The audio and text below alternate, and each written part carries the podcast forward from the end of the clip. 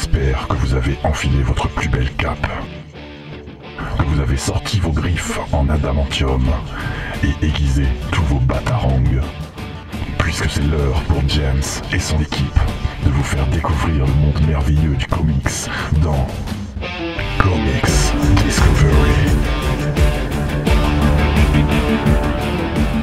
Salut à tous et bienvenue dans cet épisode bonus. Euh, je sais pas comment je vais l'appeler du coup, épisode deux bonus, épisode on a déjà fait un bonus sur Star Wars. Hors série, je sais pas. Hors série, bah non, c'est, c'est du bonus encore. Et bah bonus deux. Hein. Bonus deux, ouais, ça va être bonus deux. Euh, sur Black Panther, et comme souvent euh, quand on vous parle de cinéma, nous sommes à la Game Taverne. Euh, donc, et euh, je suis... Euh, pff, mon dieu. Fatigué. Fatigué, oui, je suis un peu fatigué. Euh, autour de la table, euh, on est avec, euh, forcément, on va parler de Black Panther. Vous l'aurez compris, si vous avez écouté l'épisode Source of Few, on, on a, Juni est avec nous pour parler de Black Panther. Yo. Euh, ça va, Juni? Ça va. Est-ce que tu t'es à revoir euh, Black Panther une, une euh, troisième fois entre-temps? Non, non, je vais attendre et espacer un peu. Euh, vous l'avez entendu, à côté de lui, il y a Faye. Salut Faye. Oui, bonjour, mais c'est dommage de se passer. Moi, Star Wars, je l'ai fait trois fois la suite, ça va très bien. Non, mais il n'y a que toi qui est, qui est, qui est comme ça. Attends euh, que j'ai le Blu-ray. Et oui, oui, non, non, je, je vais souffrir, je le sens. Euh, et en face de toi, il y a Maxime, qui nous avait promis de revenir dans l'épisode sur Black Panther. Yo, c'était, c'était je quand, pique euh... la phrase de Juni, mais yo. Ouais, attention, c'est copyrighté. Euh, tu lui dois cinq euros. euh, donc on va vous parler de Black Panther et euh, en fait je n'ai pas fait du tout de plan. Est-ce que t'as oublié de réfléchir à un plan? C'est non, pas grave. C'est pas ça, je vais prendre mes notes où j'avais noté qui a réalisé le scénario. Euh, ouais, si tu parles pas dans mi- tu parles pas dans ton micro, personne ne va t'entendre. Du coup je te propose intro c'est bien, petit un pourquoi c'est bien, grand deux pourquoi c'est très bien et fin. Euh, Tu vas improviser? Ouais, je vais improviser. Euh, un plan mais non, on va faire euh, réalisation, acteur. Euh... Non, c'est plus. Je trouve que c'est plus un film justement où il faut parler de sa thématique et de parler déjà en quoi ça change des autres Marvel. Ouais. Et euh, le reste, réalisation, acteur et tout, c'est mêlé. Enfin, tu peux pas les dissocier. Je ouais, trouve. Ils sont, ils vont, ils vont avec. Et c'est probablement mmh. le premier. Enfin, le film est intrinsèquement lié au fait que les personnes qui l'ont réalisé sont les personnes qui l'ont réalisé. Ouais. Pas juste le réal, mais aussi les, les, les scénaristes, les acteurs et mmh. les gens qui ont fait les costumes et les décors. Il c'est, c'est, euh, y a un effort culturel phénoménal. On, on sent qu'ils, se, qu'ils étaient vraiment investis dans ce qu'ils faisaient, même passionnés par ce qu'ils ouais, faisaient. Ouais. Et je trouve que c'est en ça que déjà ça se démarque des autres Marvel, parce qu'il y a vraiment un souci, il y a vraiment une identité qu'on ne retrouve pas dans les autres, où on s'ennuie plus qu'autre chose. En fait. Ouais, c'est... Donc euh, bah oui, on va faire un petit tour de table sur comment on se, pour que les gens, si c'est la première fois que vous, étiez comi- vous écoutez Comics Discovery, comment on se place un peu dans le, dans le, dans le, le panier, non le panier ça veut rien dire. Euh, bon, bon si vous le... découvrez comment, comment on fait, comment, euh, que, qu'est-ce film, qu'on aime ouais. par rapport au, euh, au, au, à Marvel Studios, chacun. Euh, Juni, comment tu te dirais euh... Mes préférés? Bah, pas tes préférés, mais comment, enfin si t'as, tu, tu, t'as lâché depuis un moment, si euh... tu. Euh... Alors. En règle générale, l'univers me. J'arrive à la fin, en fait. Il me désin... enfin, je me désintéresse de plus en plus de l'univers parce que l'aspect série, en quelque sorte, me, me tente pas nécessairement tant que ça. Euh... Généralement, ce que je dis, c'est qu'une fois que Thanos sera parti, moi aussi, à oui. moins qu'ils arrivent à me convaincre avec des trucs intéressants. Après, il euh, y a toujours le petit film de temps en temps qui fait que j'aime bien, genre Thor trois, j'étais très content. Euh... Et euh, Black Panther, forcément. Et euh... mais... Homecoming était cool aussi. Euh, ouais, il est sympathique, mais euh, mais c'est pas c'est pas pour autant que je vais me réinvestir dans l'univers en général. En fait. Ok. Et qu'est-ce que t'as aimé et qu'est-ce que t'as moins aimé dans euh, là comme ça de tête, euh, Thor trois et Black Panther sont mes deux préférés. Euh, ensuite, je mettrai le premier Captain America. Euh, et c'est pas nécessairement des critères par rapport à, à les trucs techniques. Genre le premier Captain America, il a plein de petits défauts. Mais, mais j'ai un amour particulier pour le ton du film et comment il est fait et le type d'histoire qu'il raconte. Donc c'est vraiment une question de personnalité, de, ouais, de personnalité, de préférence. Donc je dirais que c'est ces trois-là. Et les autres, je considère que Winter Soldier est probablement le meilleur qui a été fait avec peut-être les Gardiens de la Galaxie, en termes purement objectifs, je devais être purement objectif, avec Iron Man aussi le premier. Euh, et puis après ça se mélange un peu dans ma tête. J'ai pas vraiment de, de, de film qui ressortent le plus en dehors de ça. Et le truc qui t'a, euh, que t'as moins aimé euh... Iron Man deux et Thor deux. Thor deux m'a, Thor deux m'a même m'a déçu. Enfin, pas déçu parce que je savais plus ou moins à quoi m'attendre, mais, mais je, je connaissais un peu le potentiel du personnage, à quel point ça pouvait être beaucoup plus barré et fun. Et le, le troisième Thor, l'une des raisons pour lesquelles je l'aime, c'est qu'ils ont vraiment poussé le côté Kirby à fond. Et, euh, et le seul défaut vraiment que je lui trouve, c'est que j'aime bien l'humour, mais ils en ont trop fait. Ok. On va passer à Faye. Oui, bonjour. C'était quoi déjà ta question ? C'est euh, comment tu te places sur l'échec, on va dire l'échiquier, non, je, je sais pas, euh... Marvel, le, le nuance. Ouais. Marvel. Alors j'étais assez d'accord avec quelque chose qu'a dit euh, Johnny au niveau de l'aspect série. Et euh, quand tu regardes une série qui commence à être euh, très très longue, qui a beaucoup de saisons, il y a toujours un moment où euh, tu t'emmerdes, mais tu continues à regarder parce que tu t'es euh, accroché au personnage, mais tu regardes ça sans saveur, sans vraiment, euh, tu vois, euh, y prendre du plaisir. Et j'avoue qu'en ce moment, ben, je suis un peu comme ça par rapport à Marvel. Je, je, je m'en fous, c'est genre, il y a un film qui sort, je vais le voir parce que je vais le voir avec toi, mais c'est pas le truc qui va vachement euh, m'exciter, tu vois, comme au mm-hmm. début, genre j'avais trop hâte et tout. Là, je le vois parce qu'il faut le voir. Un peu, ça m'ennuie un peu. Et j'avoue que Black Panther, bah ouais, ça m'a réveillée parce que ça fait longtemps que je n'avais pas pris du plaisir à regarder euh, un film Marvel. Alors euh, moi par contre Thor trois, bah ça m'avait pas mal déçu euh, parce que je trouvais qu'il y avait un problème, il y avait deux histoires dans une et euh, le fait qu'il y ait trop d'humour, ça annulait euh, ce qui était un peu dramatique dedans. Oui, c'est vrai. Donc moi ça m'avait un peu un peu gênée et je trouve que Thor, ils ont jamais réussi à vraiment bien exploiter l'univers pour moi, donc euh, ouais, j'étais un peu un peu déçue. Et on va passer. Non, on va, on va faire comme ça. Et tu voulais pas savoir qu'est-ce que c'était mes préférés ? Ah oui, vas-y, tes préférés, excuse-moi, j'ai oublié. Bah, moi, mes préférés, des... c'est les Gardiens de la Galaxie parce que je me reconnais dans cet univers-là. Il y a des références que j'aime bien et tout. Et puis les Avengers parce que euh, Joss, voilà, c'est tout.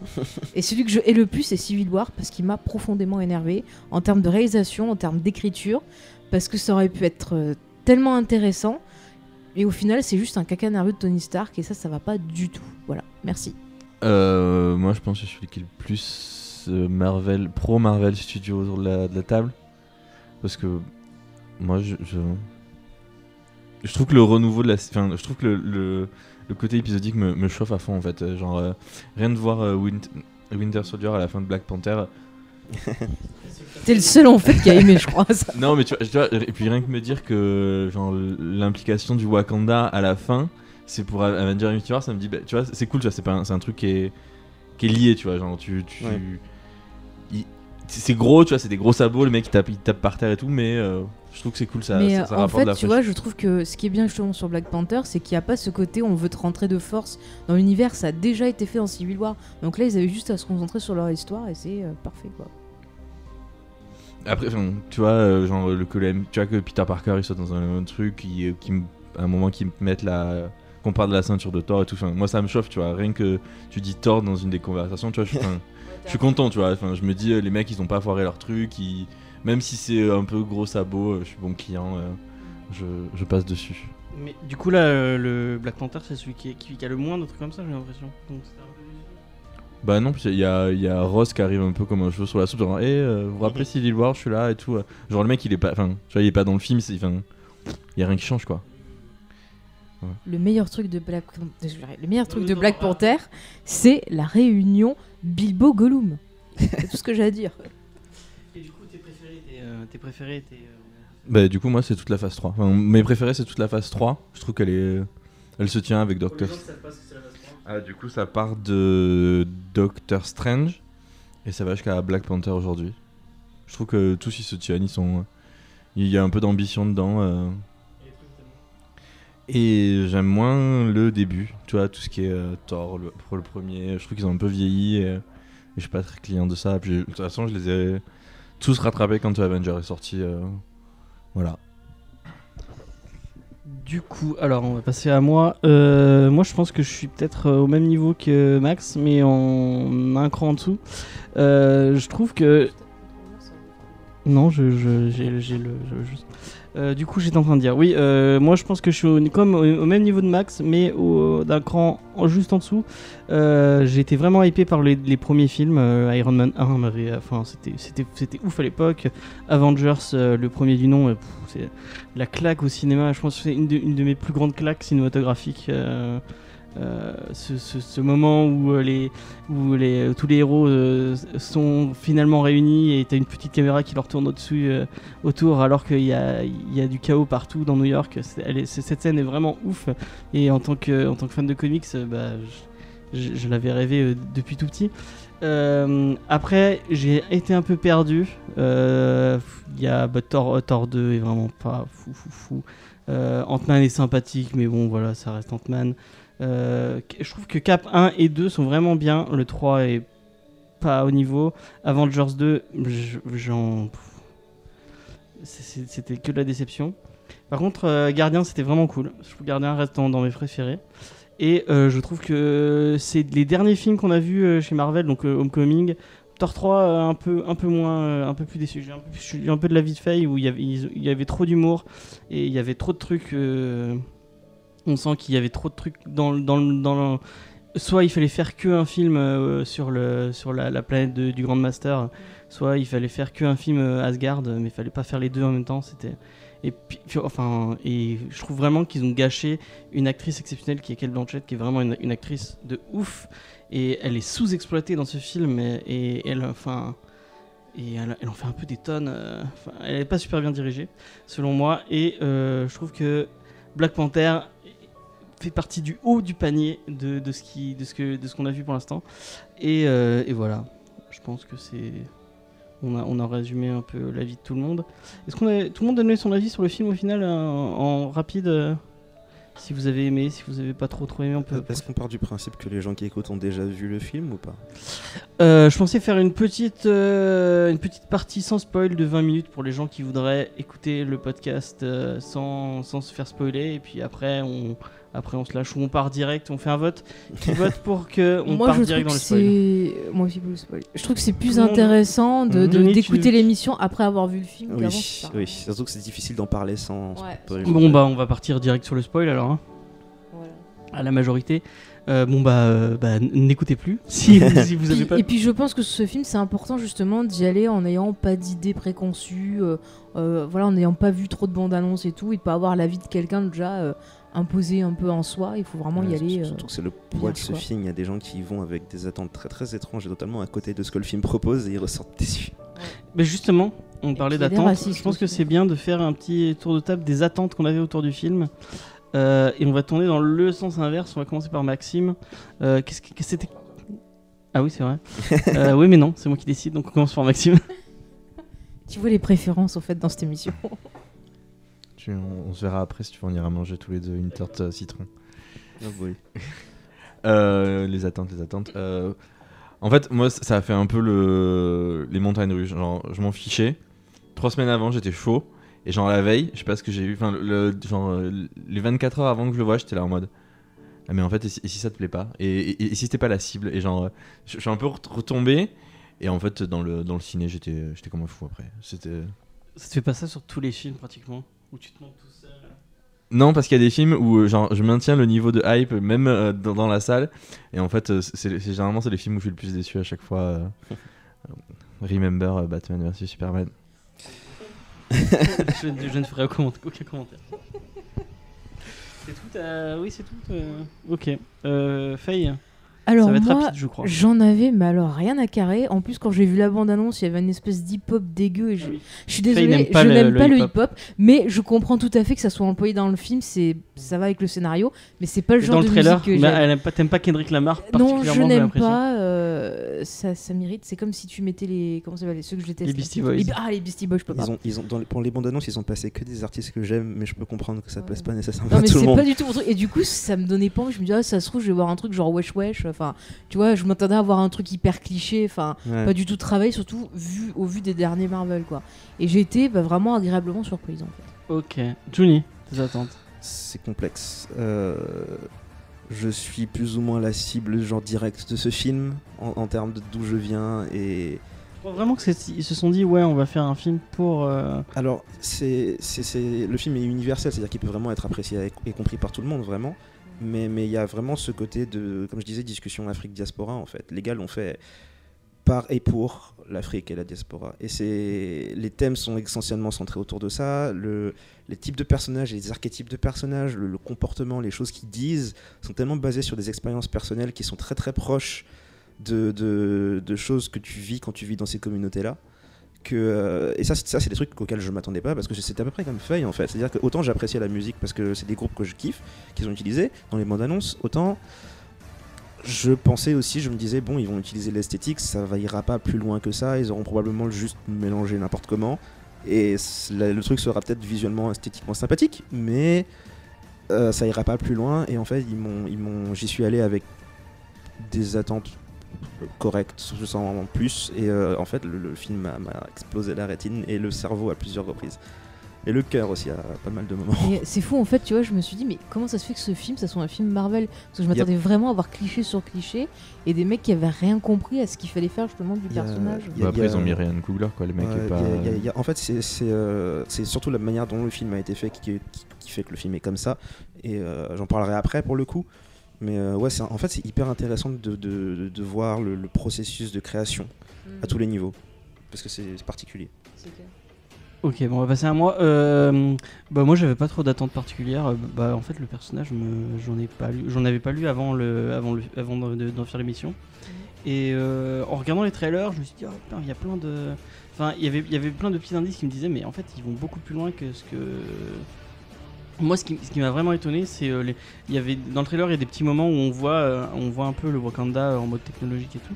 Et j'ai eu vraiment l'impression de, un peu, ce que quand je lisais T B D, j'avais l'impression de voir un peu les mêmes designs et les oui. dire, ah, mais en fait, ça va, ils sont, enfin, je m'attendais à vraiment avoir un truc en mode lumi- la lumière qui s'éteint, c'est pas grave. Euh... Dans les vaisseaux, par exemple, j'ai directement pensé justement à ce que des dessins que j'avais vus oui. de toi. On a les mêmes sources d'inspiration en fait. Ouais, ouais, mais c'est et et, euh, et, euh, et en fait, ils s'en servent même mieux que moi. Mais du coup, je me suis dit, je m'attendais à vraiment, parce que quand tu regardes Asgard, oui. c'est, c'est random de chiffres. Un de peu, ouf. ouais. Il n'y a pas ce côté euh, inspiration. Ça, ils auraient pu avoir ce côté mais, inspiration nordique. Mais tu vois, quand je suis sortie, je me suis dit, mais merde, ils auraient dû faire ça sur Thor. Ouais. Ils auraient dû. Il y avait tellement de, de richesse, de mythologie. Thor, il a pas d'identité. C'est-à-dire, un coup, on a euh, un truc un peu, je sais pas, vintage. Un coup, on a un truc heroic fantasy. Un coup, on a, je sais pas ouais, quoi. Ouais, ça fait euh... truc fantasy. Ça fait pas. Euh... Il y a pas d'identité. Asgard. C'est, c'est pour ça que quand ils sont partis sur l'axe Kirby, j'étais content parce que euh, c'est, c'est comme ça que ça avait commencé. Et euh, le Kirby faisait des, des super belles histoires de Thor, visuellement parlant. Et c'est un, c'est un univers qui a été ensuite récupéré par d'autres gars par la suite et qui, au fur et à mesure des années, a fini par disparaître un peu. Ça faisait plaisir. Bah en ce moment, enfin, si, si vous lisez du Thor en ce moment, genre Asgard, euh, c'est, tu vois, quand tu lis Thor maintenant, c'est une pièce, tu vois. C'est, c'est la salle du trône, oui. et il n'y a, a rien d'autre. Et si tu vois le port arc-en-ciel et, et c'est fini. Donc tu vois, je me dis, c'est, c'est dur, tu vois, de, de. Genre, tu vois, comme ils essayent un peu de coller aux comics de maintenant, oui. c'est dur, tu vois, de définir euh, Asgard. Alors que, pour la, toi, tous les gens, genre Daughterman et tout, genre, ils dessinent un pont arc-en-ciel, une grande salle de trône et c'est fini, tu vois. Bon, en fait, c'est Super Mario Kart, quoi. Pour toi, qui a, qui a lu plus de, de trucs autour du Wakanda, est-ce que on re, dans, dans le film, on retrouve des trucs que t'as lu euh, très peu au final fait. Alors, il parle pas vraiment de. Alors, en fait, le, la manière dont le Wakanda est géré dans le film est plus proche de l'Afrique que les B D. euh. C'est-à-dire que dans, le bois, dans la manière dont c'est géré dans les B D, il a un conseil qui n'est pas le même que celui du film. Euh, les villes sont pas les mêmes. Euh, la manière dont le pays a l'air d'être géré n'est pas la même non plus.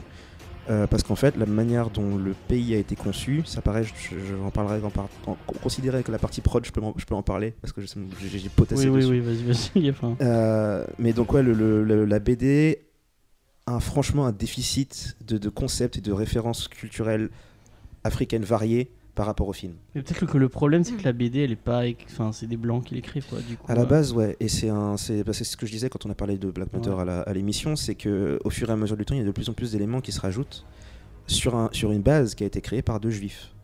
Donc euh, les auteurs noirs américains qui ont commencé à rajouter des éléments euh, culturels africains à l'intérieur, ils l'ont fait sur une base qui a pas été faite par un Africain. Alors que le Wakanda du film, c'est un noir américain qui est allé en Afrique exprès et qui, qui, qui s'est basé sur de vraies sources d'inspiration réelles, et il en a fait, il en a fait le résultat qu'on a là, quoi. Mais tu vois, c'est cool parce qu'il y a vraiment un vrai travail de, d'adaptation, oui. chose que tu ressens pas sur les autres films, je trouve.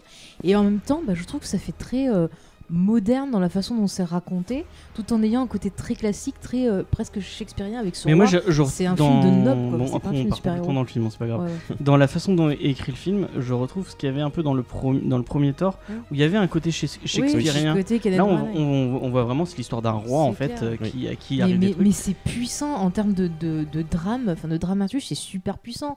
Tu vois le méchant du film, mais j'avais envie de. Franchement, j'ai versé une petite larme à la fin. J'avais de la peine pour lui parce que je comprenais ce qu'il voulait faire. C'était peut-être pas, tu vois, la, la méthode, il était peut-être trop à fond, mais c'était tellement compréhensible ce qu'il, ce qu'il ressentait. La, la et, dernière et, scène, euh, c'est on ça. a dit qu'on spoilait, mais la dernière ouais, scène je... où on, on le voit en train de regarder le Wakanda alors que son mmh. père lui a dit tu verras, tu verras, c'est, ouais. c'est, c'est, c'est super ah, beau. C'est euh... magnifique. Même la scène où il discute avec son, son père là, quand il a la ouais. vision, qui est jouée par l'acteur de This Is Us, mais euh, il vas-y, est exceptionnel, il est, il est le, le, c'est beau ce qu'ils se disent entre eux, et je ouais. trouve ça super triste. Cet acteur quoi. est ouf et il, c'est il, ça il, parce il qu'ils aiment leur pays et de voir justement qu'ils ont envie d'aider les autres parce qu'ils sont insen- enfin ils sont pas insensibles à la souffrance que vivent les, les voilà les afro euh, les afro euh, américains ou d'autres euh, tu vois personnes d'origine africaine ou autres qui sont en dehors du Wakanda qui bénéficient pas de la chance qu'ils ont, bah ça leur fait de la peine, ils ont envie d'aider et c'est super compréhensible et je trouve que enfin après moi je suis pas dedans mais euh, ça m'a permis de bien de bien mieux comprendre certains enjeux et certaines choses que que vivent les, les afro-américains et j'avais vraiment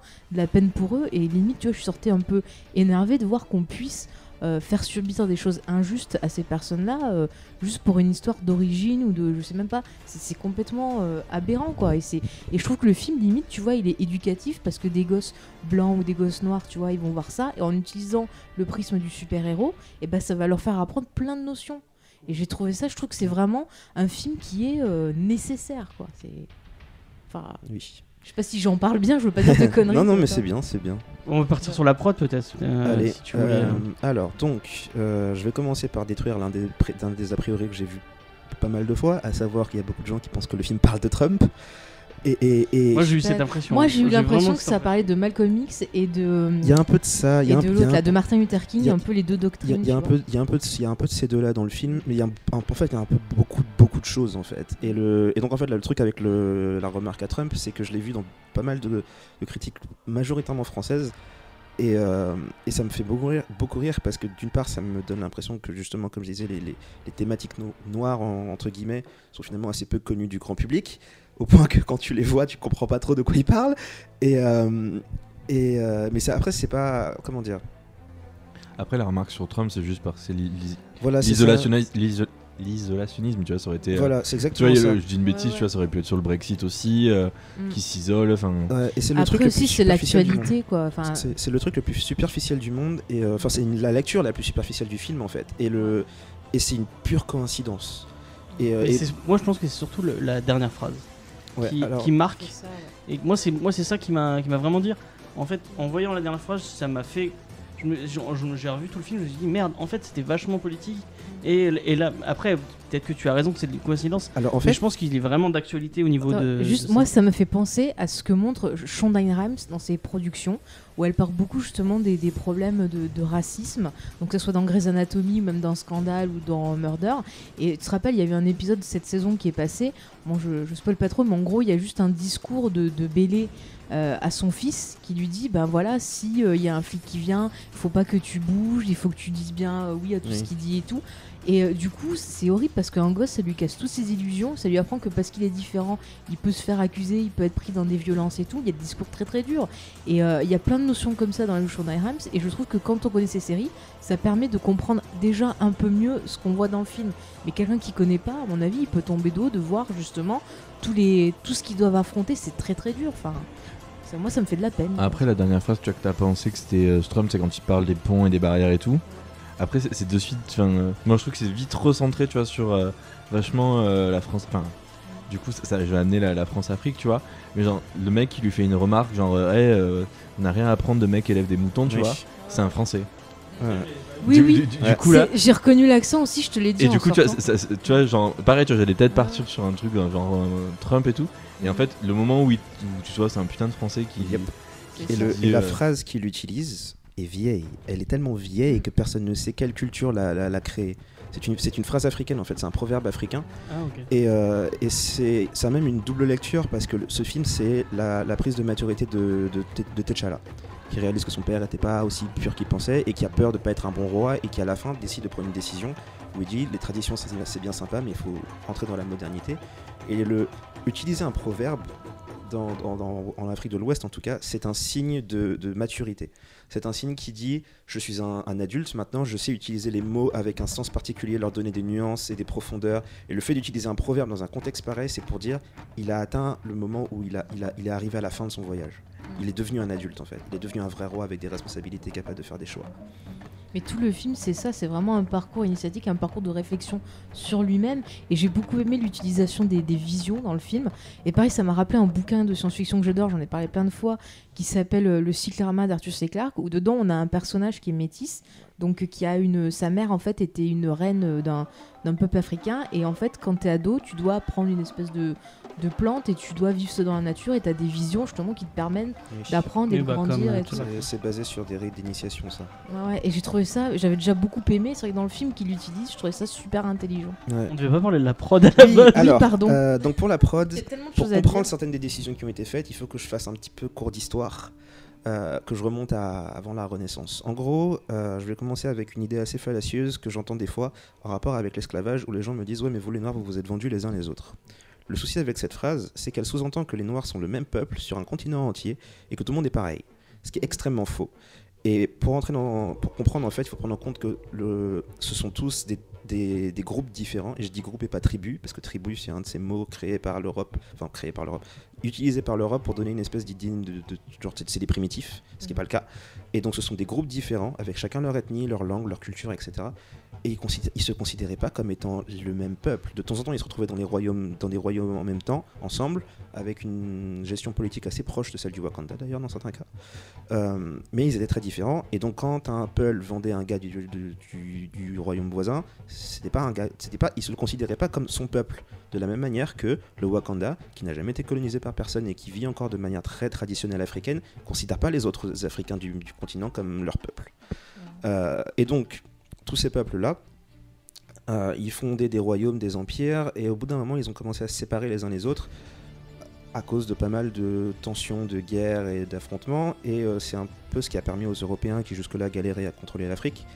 Ah, c'est ce qui leur a permis de prendre le contrôle, parce que tu attaques un royaume relativement seul, tu t'attaques avec l'aide des royaumes d'à côté qui ont une dent contre lui, et c'est comme ça que je sais pas, le peuple des Ashanti a perdu, parce qu'ils ont appelé tous les gars d'autour en fait. Ils, les, les, les Britanniques se sont, sont ramenés avec les voisins et ils les ont défoncés comme ça. Enfin défoncés, les gars sont toujours là, ils vivent très bien.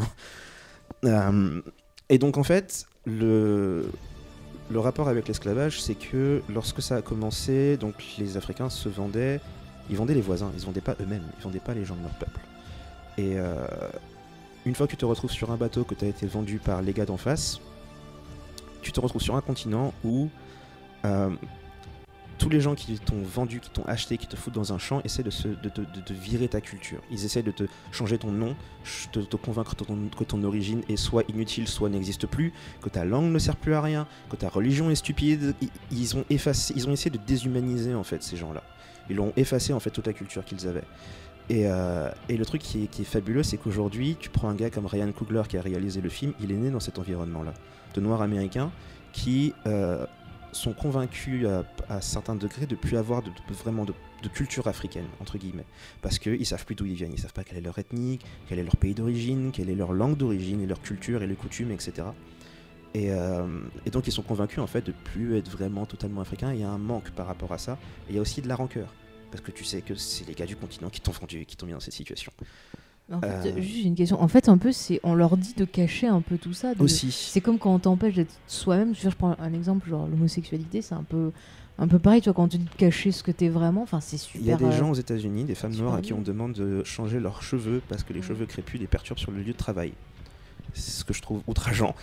Euh, d'ailleurs, le film en parle d'une manière assez subtile. Euh, et donc, donc, Ryan Coogler est né dans cet environnement avec une impression, impression que, que l'identité africaine n'existe plus. Ce qui est en fait assez faux, parce que euh, il est allé jusqu'en Afrique lorsqu'on lui a demandé, il y a environ trois ans, hey, « tu veux pas bosser sur euh, Black Panther pour nous ?» Et euh, il lui avait plus ou moins donné carte blanche en fait pour son histoire. Ils ont fait comme James Gunn en fait, ils ont dit ouais. vas-y. Mais est-ce que c'est parce qu'ils y croyaient pas ou parce qu'ils s'en foutaient? Non non non, au contraire, vrai, ils, ils savaient, ils, ils sont pas fous, ils, ils savent qu'un truc avec un cast pareil, ça allait être ma- massif, ne serait-ce que parce que les gens allaient ben, mettre tous les spotlights dessus, tu vois. Mmh. Euh... Je pense que c'est comme, comme Gardiens de la Galaxie, ils se sont dit, c'est les trucs qui sont à côté ouais. de, de gros univers, donc on le lâche et on le donne, on le donne à quelqu'un qui a une vision et qui a... Ouais. Et, et, qui, le, qui, et, et donc, euh, lorsqu'ils l'ont contacté, ils pensaient déjà, et tout ce que je dis, je le tiens d'interviews qu'il a, qu'il a faites, hein. Oh, ouais. Donc si jamais il ment, c'est sa faute à lui. Euh, et donc en fait il explique que lorsqu'on lui a proposé le projet, il réfléchissait déjà, il est en train de finir Creed, et il réfléchissait au fait que les, les Noirs américains et la diaspora en général, donc la diaspora ce sont justement tous ces gens du continent africain qui vivent dans d'autres pays hors du continent, soit par choix, soit comme le cas des, des, des descendants d'esclaves, parce qu'ils ben, n'ont rien demandé à personne et ils sont déconnectés euh, plus ou moins. Euh, et donc il pensait à cette relation parce qu'il avait vu en fait le, à quel point c'était compliqué, parce que les Africains et les Noirs américains s'entendent pas nécessairement toujours très bien. Euh, chacun des deux a un cliché vis-à-vis de l'autre, où les Noirs américains te diront que le cliché de l'Africain c'est le gars qui se gratte le cul et qui vit dans la savane, et euh, les Africains ils ont le cliché ben, de Killmonger, donc le, le gars qui se comporte comme un gros euh, rappeur dégueulasse, stupide et bourrin et euh, dénué de toute forme d'éducation ou de respect. euh, Et donc en fait en observant ça, il s'est dit bon ok, j'ai l'occasion de faire un film là-dessus, mais j'ai besoin d'aller en Afrique. Ils lui ont filé les sous, il est allé en Afrique du Sud, il est allé au Zimbabwe, euh, il a fait un petit tour en fait de l'Afrique, et euh, au Kenya aussi. Et, euh, et en fait une fois arrivé là-bas, il a pris des photos de plein de trucs, il a parlé à plein de gens, il a découvert en fait, le cœur en fait de ce film vient d'une situation qu'il qui mentionne plusieurs fois dans ses interviews, qui est que un jour il est allé euh, voir une des tribus, enfin un des groupes, il faut vraiment que je me débarrasse de ce mot, euh, et les gars lui disent bon ben on va, on va faire un rituel, euh, tu viens avec nous, on fait le rituel avec toi. Et ce rituel en fait il consistait tout simplement à tuer une vache et manger, et le truc c'est que à la manière dont ces gens dans la maison se comportaient, se réunissaient les hommes d'un côté et les femmes de l'autre avec leurs conversations et tout, il s'est rendu compte qu'aux États-Unis ils font exactement pareil. La seule différence c'est qu'ils savent plus ce que c'est en fait. Et dans le film, c'est illustré par des choses comme Killmonger et les marques qu'il a sur le corps sont basées sur des marques que les hommes se font dans certains rites initiatiques de certains groupes. Euh, le problème, c'est que Killmonger a grandi en Amérique, il est déconnecté de cette culture et il a justement, il a gardé la pratique, mais sans savoir d'où elle vient et sans savoir son véritable but. Et comme en plus il est malheureux et détruit à l'intérieur, il, il en a fait une espèce de version bâtarde où il s'en sert comme marque pour montrer le nombre de gens qu'il a tués. Euh, En fait, est-ce qu'il voit ça plus comme un, une façon de montrer sa force, de montrer sa détermination, et peut-être un ouais. moyen pour lui d'être accepté de Voilà, et, et c'est vraiment, c'est vraiment l'une des raisons pour lesquelles j'ai vraiment accroché à ce perso, parce que je suis métisse, j'ai toujours été plus ou moins déconnecté de, la, de l'Afrique en général par rapport à ça. Je me fais traiter, je me fais traiter de blanc, tu vois. Ouais. Euh, et et j'ai, j'ai senti justement cette impression de... J'ai, je, je connais cette culture, mais il y a toujours un élément qui me manque. Euh, et donc, ouais, donc Ryan Coogler, en fait, s'est rendu compte que... Euh, Être noir américain ne veut pas dire que t'es moins africain. Être membre de la diaspora, vivre en Europe ou au Brésil ou va savoir où, ne veut pas dire que t'es nécessairement moins africain. Et, euh, et d'ailleurs, eux-mêmes lui ont fait la remarque, ils ont dit mais oui, c'est normal que vous, fassiez, que vous fassiez ça là-bas, vous êtes africain, les gars. Et euh, le, le projet en fait est né de ça, de ce dialogue entre les deux groupes et les, les, dix, les tensions qu'ils ont et la rancœur de l'un par rapport à l'autre, les clichés que l'un a par rapport à l'autre. Euh, ensuite est venu tout ce qui est euh, construction des décors et des costumes qui ont été faits par... Euh, alors je me souviens juste de la costumière qui s'appelle Ruth Carter, qui s'est occupée des costumes et qui s'est basée sur toute l'Afrique. Elle a pris des costumes d'absolument partout et elle s'est... Comment dire le, le, le, l'utilisation de tous ces éléments est toujours en lien avec quelque chose de réel en Afrique et utilisé de manière réelle. Donc je prends l'exemple de la tribu de la Porte qui garde l'entrée du Wakanda. Mmh. Ils sont basés sur un peuple qui s'appelle les Basotho, qui vivent au, au royaume du Lesotho, qui est en Afrique du Sud. Et les costumes que porte le, la, le, le, le peuple de la Porte sont basés sur ce peuple-là. Les couvertures sont exactement les mêmes, avec des inscriptions rajoutées qui sont en Tsibidi, qui vient d'un langage en, au Nigeria, qui est pratiqué par une société secrète de, du léopard, qui est une, un membre de la race de la panthère. Et c'est justement les inscriptions qu'il y a dans la salle du trône du, de Black Panther. Il euh, y a le peuple des marchands aussi, qui sont basés sur les Touaregs, qui avaient créé pas mal de lignes de, mar- de marchandage euh, dans le Sahara et qui ont permis à pas mal de peuples d'entrer en contact les uns avec les autres. Donc en fait, le Wakanda est basé sur une, une espèce de mélange de toutes les cultures africaines qui ont chacun gardé leur identité, mais qui apporte tous quelque chose à la culture générale. C'est ce qu'il dit au début où il y a les quatre euh, voilà. tribus qui oui, se qu'ils expliquent. Ouais. D'ailleurs, j'ai bien aimé la façon dont c'était raconté, justement, avec euh, tout, tout le visuel et l'intro, tout. Toute l'intro, il ouais, tout, les... y avait vraiment un côté euh, contoral qu'on te transmet et euh, l'imagination dans ta tête où tu vois les choses qui apparaissent. C'est ça. Je voyais vraiment comme si on était dans l'esprit de l'enfant. C'est en fait. ça. Et, euh, et les musiques, d'ailleurs, ont été enregistrées au Sénégal. Mm. Euh, Ludwig Göransson est allé au Sénégal exprès. Il a contacté un acteur sénégalais qui s'appelle Baba Bamal, qui est, qui est de la même ethnie que moi d'ailleurs, il s'est un Peul, et euh, qui chante d'ailleurs dans le film. Euh, ils sont allés contacter un joueur de tambour qui s'appelle Massamba Diop, et il y a quelque chose comme cinq Sénégalais différents qui jouent du, du tambour, de la kora et d'autres instruments dans, le, dans la B O du film, qui au passage je considère qu'elle est bien meilleure que l'album qu'ils ont fait pour Kendrick, enfin, avec Kendrick Lamar. Parce que tu sens J'avoue. beaucoup plus le côté africain du truc en fait. J'avoue que j'ai préféré ça aussi, tu vois, que tout le côté je manque Kendrick Lamar en ouais. hip-hop. Euh. Et euh, donc le, le production, ils ont puisé dans tout ce qui, en fait, on appelle ça le panafricanisme. C'est cette idée de tous les peuples africains qui se réunissent ensemble et qui gardent leurs différences tout en étant capables de fonctionner ensemble et de créer quelque chose de meilleur. C'est l'idée en tout cas, qui fonctionne plus ou moins bien selon les périodes et selon les lieux. Euh, ensuite on arrive aux acteurs, et c'est un autre élément sur lequel je m'attache beaucoup, parce que le, l'un des gros, l'une des idées préconçues que les médias ont l'air d'avoir, c'est qu'il n'y a pas de noirs dans la production du truc, et il n'y a pas d'Africains. Beaucoup de gens pensent que c'est juste une bande de noirs américains ou de blancs qui ont créé le truc, et euh, la majorité des acteurs sont africains en fait. Et on a des gens qui sont du Kenya, du Zimbabwe, du, de l'Afrique du Sud, il euh, y en a une qui vient du... alors je sais plus si c'est Botswana ou... Euh, faudra que je revérifie. Mais euh, ouais, la majorité du cast en fait. Et c'est, bon après, c'est... pour euh, les, les persos principaux euh, sont tous. Euh... Enfin, c'est des gens qu'on a déjà vus dans le. Ah ouais. et, et c'est des la gens générale, qui viennent d'Afrique. Euh, la générale, moi j'étais étonnée. Celle que j'avais bien aimée, donc c'est, ouais, c'est, c'est la générale ou je sais pas quoi, je sais plus son nom, excusez-moi. Danae Gurira. Ouais, voilà, celle qui est, bon, celle qui est chauve quoi. Oui, elle joue et en fait, j'a, j'avais pas reconnu que c'était Michonne, tu vois, de Walking oui. Dead. Parce que dans Walking Dead, elle fait tellement, mais on dirait qu'elle se fait chier, elle est morte vivante, autant que les zombies, tu vois. Et là, j'ai vu une, une femme, mais rayonnante, puissante. Yep, c'est ma préférée du film. C'est, mais moi aussi quoi, j'ai, j'ai vraiment adoré. Et mais elle vient du Zimbabwe. Elle est née aux États-Unis, mais à cinq ans, elle a été emmenée au Zimbabwe, elle a grandi là-bas. Okay. Euh, Lupita Nyong'o vient du Kenya. Euh, l'acteur Daniel Kaluuya, je ne sais plus de quel pays, il doit venir du Kenya aussi. Euh, le père de T'Challa vient d'Afrique du Sud. Euh, sa femme était présente... Euh, non, pas sa femme, mais il y a une autre actrice d'Afrique du Sud aussi. Euh, c'est Basset, sa femme euh, c'est Oui, c'est Ange- Angela Bassett. Euh, non, je veux dire euh, sa vraie femme. Ah. Mais, mais je me suis trompé en fait, il y a une autre actrice d'Afrique du, d'Afrique du Sud mais c'est pas sa femme, j'ai juste confondu. Mmh. Euh, et en fait le truc c'est que c'est pas juste des acteurs et c'est un élément auquel on pense pas, c'est que pour vous donner une idée, euh, le Wakanda parle Xhosa, c'est une langue parlée par l'acteur qui joue le père de, de T'Challa, justement parce qu'il avait dit c'est mon fils, on est africain, on va pas parler anglais. Et donc, à trou- tant qu'à trouver un compromis, il a dit ben, on va parler cette langue là. Et quand il avait commencé à parler en, en, en Xhosa, euh, l'acteur de T'Challa lui a répondu dans la même langue, parce qu'ils la connaissaient déjà. Euh, et tous les acteurs, en fait, profitent, enfin, font profiter de leur savoir, de, de leur culture, et cetera. Et ça se sent beaucoup dans leur comportement. Euh, l'histoire a été écrite par des Noirs américains, et euh, ils avaient beaucoup de choses à dire, visiblement. euh, donc, en fait, c'est, c'est vraiment ça. C'est, c'est une espèce d'union de, de la diaspora et de, et de l'Afrique. Et euh, l'histoire qui le représente le mieux, c'est Lupita, Lupita Nyong'o qui raconte que pendant le tournage de la scène de la, de la chute d'eau, il y avait des gens avec des tambours, et ils se mettaient à jouer. Et, euh, et au bout d'un moment, il y en a quelques gars avec des tambours qui se sont mis à jouer euh, Drop It Like It's Hot de Snoop Dogg.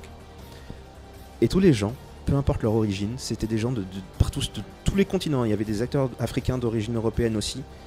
Tout le monde connaissait cette musique, tout le monde s'est mis à chanter dessus. Et, et c'est, c'est l'union de tous ces gens autour de Snoop Dogg.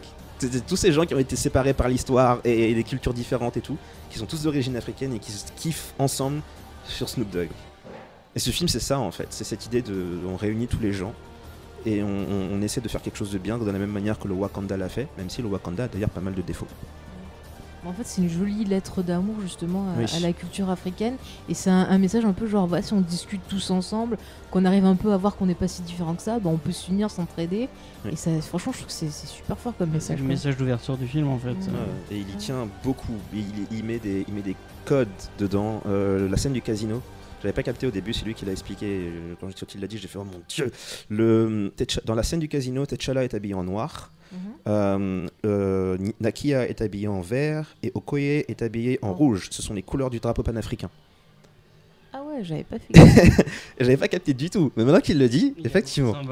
Voilà. Et, et, et c'est subtil, tu vois. C'est ouais. pas genre je viens à mes, mes gros pieds, trucs comme ça. Il y a plein de scènes, tu vois. J'avais trop peur. Justement, la scène usée avec les tambours, où justement ils font le, le truc genre pour euh, quand c'est le nouveau roi qu'il faut le, si on veut ou pas lui faire un duel pour prendre sa place. J'avais peur que ça soit super cliché, un peu comme ce que tu vois dans les vieux films, tu vois. Enfin, ouais. tu prends genre je sais pas King Kong, le vieux King oui, Kong, oui. enfin des trucs comme ça.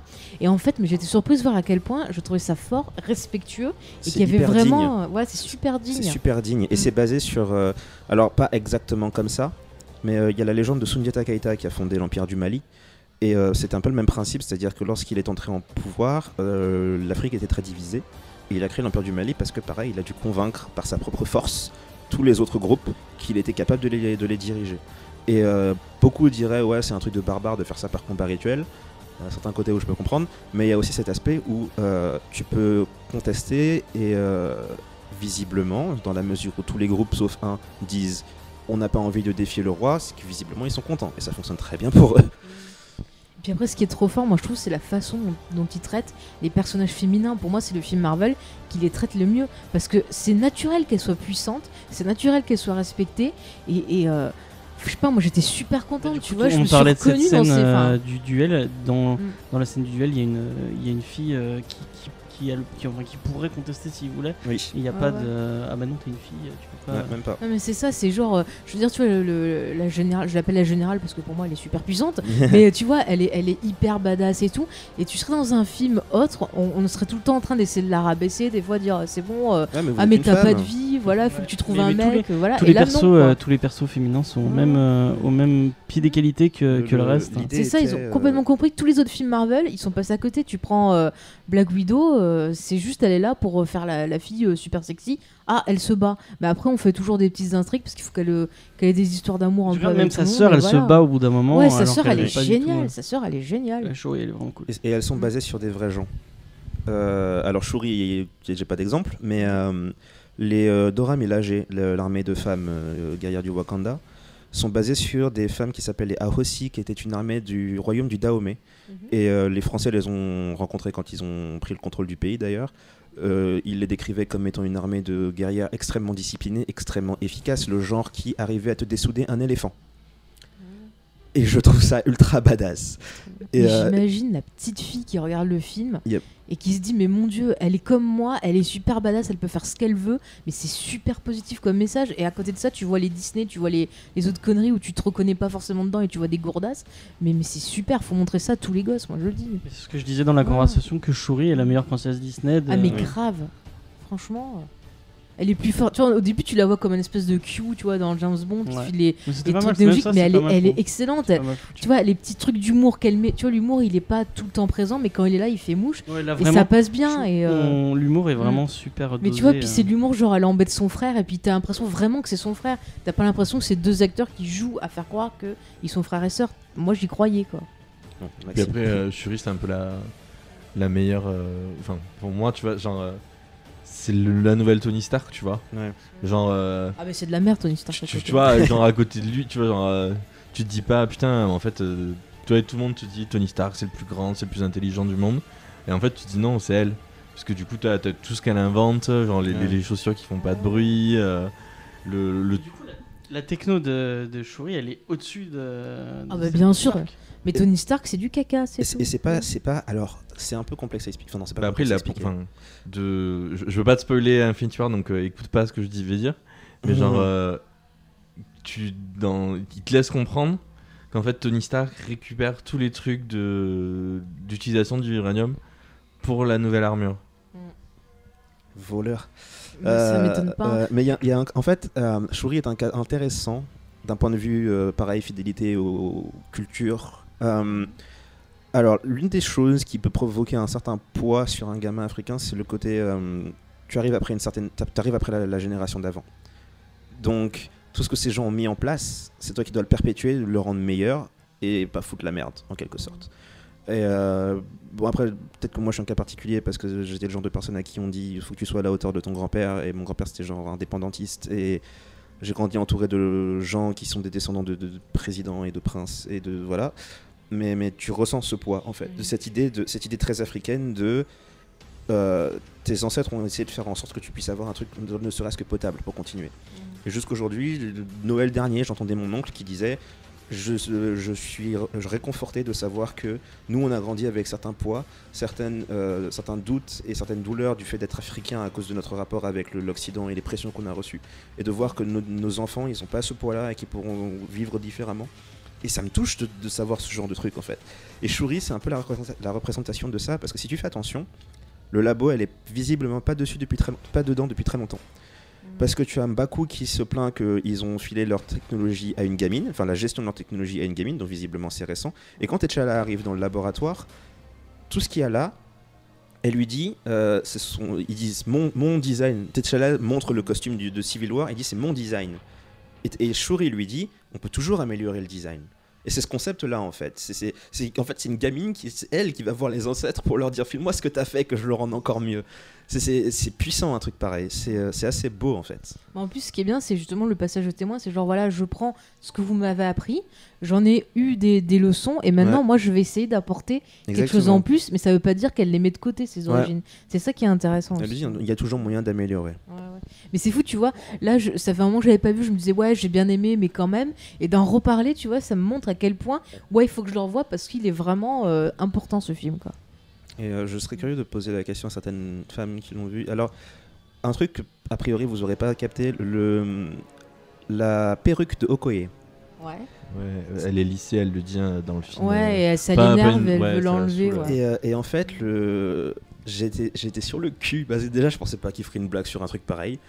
Il euh, y a une certaine tension. Euh, dans les communautés noires en général, que ce soit l'Afrique ou la diaspora, en termes de critères de beauté. Et c'est probablement plus le cas pour les femmes que pour les hommes, même si j'ai vu des hommes euh, faire des genre lissage de cheveux et trucs de ce style. Mais euh, en gros, l'idée, c'est que tu peux avoir parfois des tensions au rapport du fait que certaines personnes ont la peau plus foncée que d'autres. Mmh. Et il y a une espèce de... Le, le, la société, en général, a tendance à provoquer une situation où les femmes avec une couleur très noire ont un peu honte d'avoir une couleur très noire. Du coup, elles se mettent du produit pour se blanchir la peau. Elles ont un peu honte d'avoir les cheveux crépus. Du coup, elles se font lisser les cheveux ou elles portent des perruques avec un style plus, oxy- plus occidental. Et là, t'as cette femme, Okoye, qui est une badass sans nom, à qui on met une perruque occidentale sur la tête et qui te dit non, moi je suis très fier de ma couleur, je suis très fier de mes cheveux et je veux pas qu'on me mette un machin hideux sur la tête parce que c'est même pas ses critères de beauté. C'est, elle fonctionne pas avec ces critères de beauté là. Et j'ai trouvé ça fort de, de mettre un truc pareil. Mais en ce moment, justement, à Hollywood, t'as une vague d'actrices justement afro-américaines qui euh, prennent justement le retour oui. tu vois, au, au naturel, à l'afro. Et euh, je trouve que c'est, c'est vachement bien qu'elles soient de plus en plus fières d'être elles-mêmes et de le montrer. Parce que c'est magnifique. Tu vois, je reprends l'exemple de Viola Davis, que, qui est une actrice que j'adore. Et ben bon, des fois, elle a des perruques, mais de plus en plus, tu la vois apparaître avec ses oui. cheveux naturels. Et elle est juste magnifique. Moi, je suis contente qu'elle le fasse. Hein. Parce qu'en fait, l'idée, c'est pas que la perruque, c'est mal. C'est juste qu'il faut pas porter une perruque parce que t'as honte. En gros, tu la portes parce que t'aimes bien, mais tu la portes pas parce que t'as honte. Et ce film, en fait, cette scène-là, c'est cette idée-là de mmh. tu fais ce que tu veux, mais le fais pas parce que t'as, un, t'as, parce que t'as honte de, de ce à quoi tu ressembles. Faut être fier de, de voilà. soi-même, de ses origines. Mais tu vois, c'est marrant, dans la même journée, juste avant, on a vu The Greatest Show, Showman, la comédie musicale, où t'as un peu un message comme ça, ou autre, il faut être fier de ce que tu es. Oui. Et c'est marrant, tu vois, ça m'a plus touché ce message-là dans Black Panther mm-hmm. que dans le film d'avant, où au final, tout sorti de là, je me suis dit, bon, je suis pas passé un mauvais moment, mais tu vois, j'ai. j'ai oui, mais après, c'est pas le même. Ouais. Oui, c'est pas la même ambiance, mais je dis juste que t'as deux films différents qui ont le même message. Et je trouve qu'il fait plus vrai et plus fort dans Black Panther. Oui, non, mais c'est, le, c'est, un, c'est un détail dans... Oui, non, mais c'est un détail, mais je dis dans... juste que ça m'a plus touché. Ouais, ouais. Alors que tu vois, ça aurait pu peut-être non, moins me toucher parce que j'ai pas la, la culture qu'a Johnny. Mais vraiment, j'ai été plus touché par le film. Et il y a plein de fois, je te le dis, je, c'est un film qui reste j'avais le cœur mal, lourd. Malgré que nous, on n'a pas toutes les références oui. que, que tu as, ah, ça reste super universel. Quand ah, même. Ouais. Bah, c'est, c'est, c'est ce que, bah, ce que j'avais dit à Romain, d'ailleurs, qui disait qu'il avait l'impression que le film n'était pas pour lui. Mais, mais le... le c'est Marvel, les gars vont pas faire un truc qui oui, peut bah être oui. compris que par une section de la population. Il n'y a pas forcément de cible euh, en, ouais. en, en, en se disant, euh, ouais, on, ils n'ont pas dit bon, on va on va cibler que les les petits enfants euh, ouais, voilà. noirs euh, de tel âge à tel âge. Ouais. C'est euh, c'est universel. Et tu ça... vois, ça, c'est bien que ça soit universel, parce qu'il faut que les gens comprennent. Ouais. Parce que c'est ça, et encore tu vois là ça m'a énervé, à côté de moi à la séance il y avait les deux d'à côté, déjà ils ont rien compris au film, mais genre ils se marraient pour des conneries, genre oh ils ont un pagne, oh ils parlent comme ça, mais mais mais après des gueule, comptes on aura fin... non mais tu sors des propos racistes, moi ça me ça m'énerve, c'est l'une, des, utilités, c'est, c'est l'une des utilités de ce film. Mm. Euh, bah, du coup ça mène à comment il a à quel point il a été attendu et la réception qu'il a eue, ouais. sachant que tout ce que je raconte ça veut pas dire qu'il y a pas des Africains qui l'aiment pas, hein. il, y, il y en a probablement. euh, pour diverses raisons. Et, euh, mais les, les, ce film provoque de la fierté, en fait. Mmh. De, te, de te dire, il a été fait avec des Africains dedans. J'ai vu euh, la première de, au Kenya, à Kisumu. Le, le, le, avec le gouverneur... les costumes. Ouais, le gouverneur de Kisumu, c'est le père de Lupita Nyong'o qui joue euh, Nakia. Et, et de faire cette première, il y avait des interviews de gens qui disaient ça nous fait plaisir. En Afrique du Sud, c'est pareil. Et dans tous les autres pays où il y a eu une première, ils disaient ça nous fait plaisir de voir notre, nos, nos cultures représentées de cette manière. Est-ce que le, du coup, est-ce que le, le cast a fait le, a fait le tour? Alors, euh, Kisumu, non, mais il y a euh, les actrices de Nakia et Okoye qui sont parties en Afrique du Sud. Et d'ailleurs, pareil, parce que les médias, quand un film pareil sort, tout le monde cherche la petite faille pour dire ah, vous voyez, ils n'ont pas fait ça.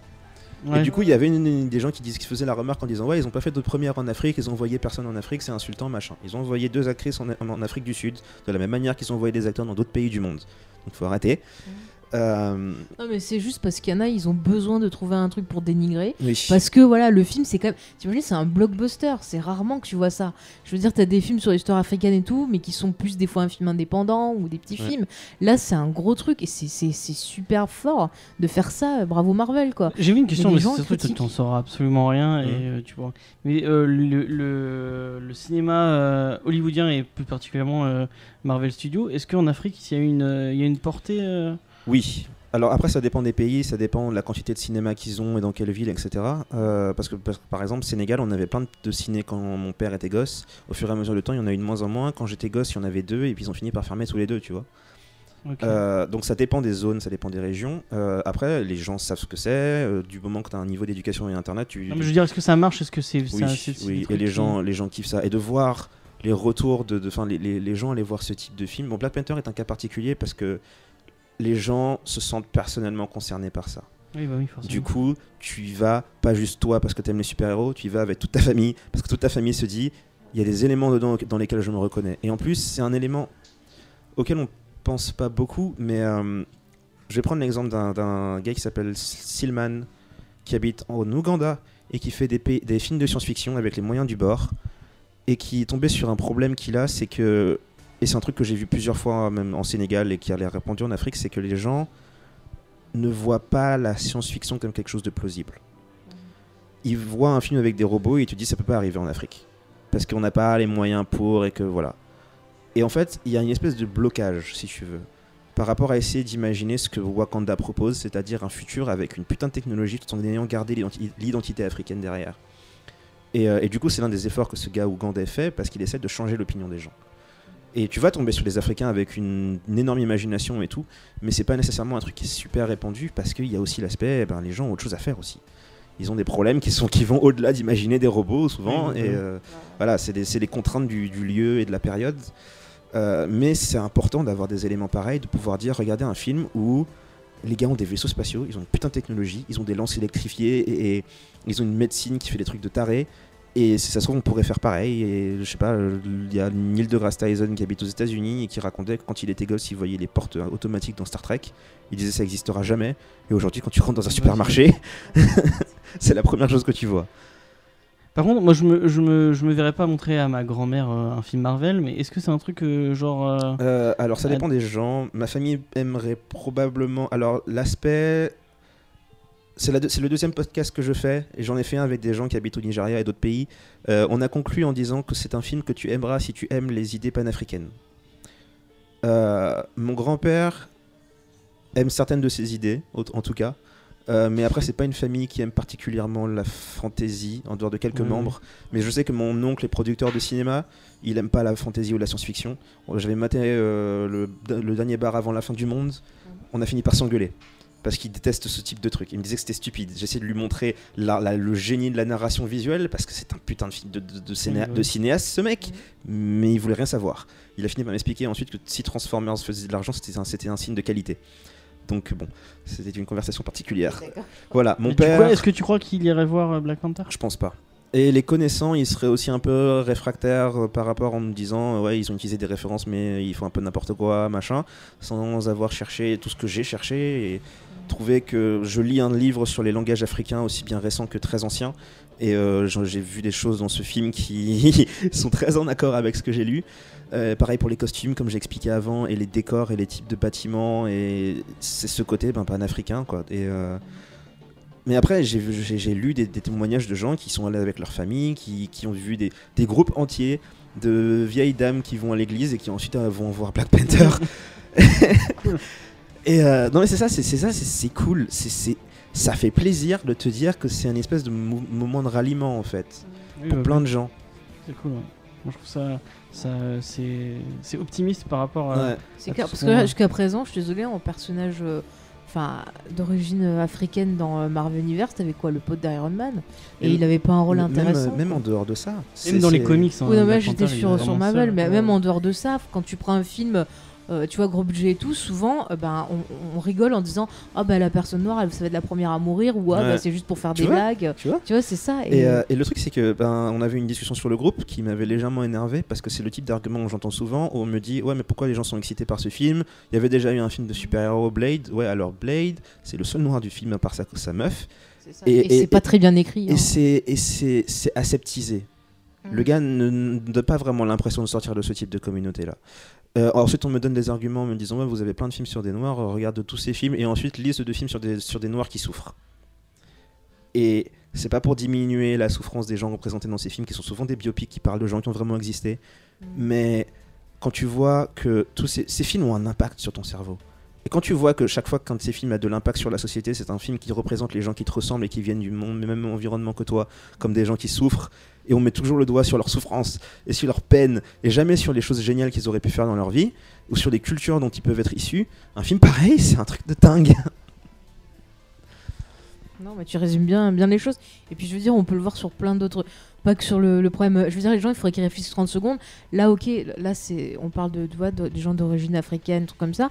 Mais t'as, t'as plein de, de, de, de clichés d'autres communautés ou autres qui sont souvent réduits à, à des clichés ou qui sont souvent montrés de manière pas très sympathique.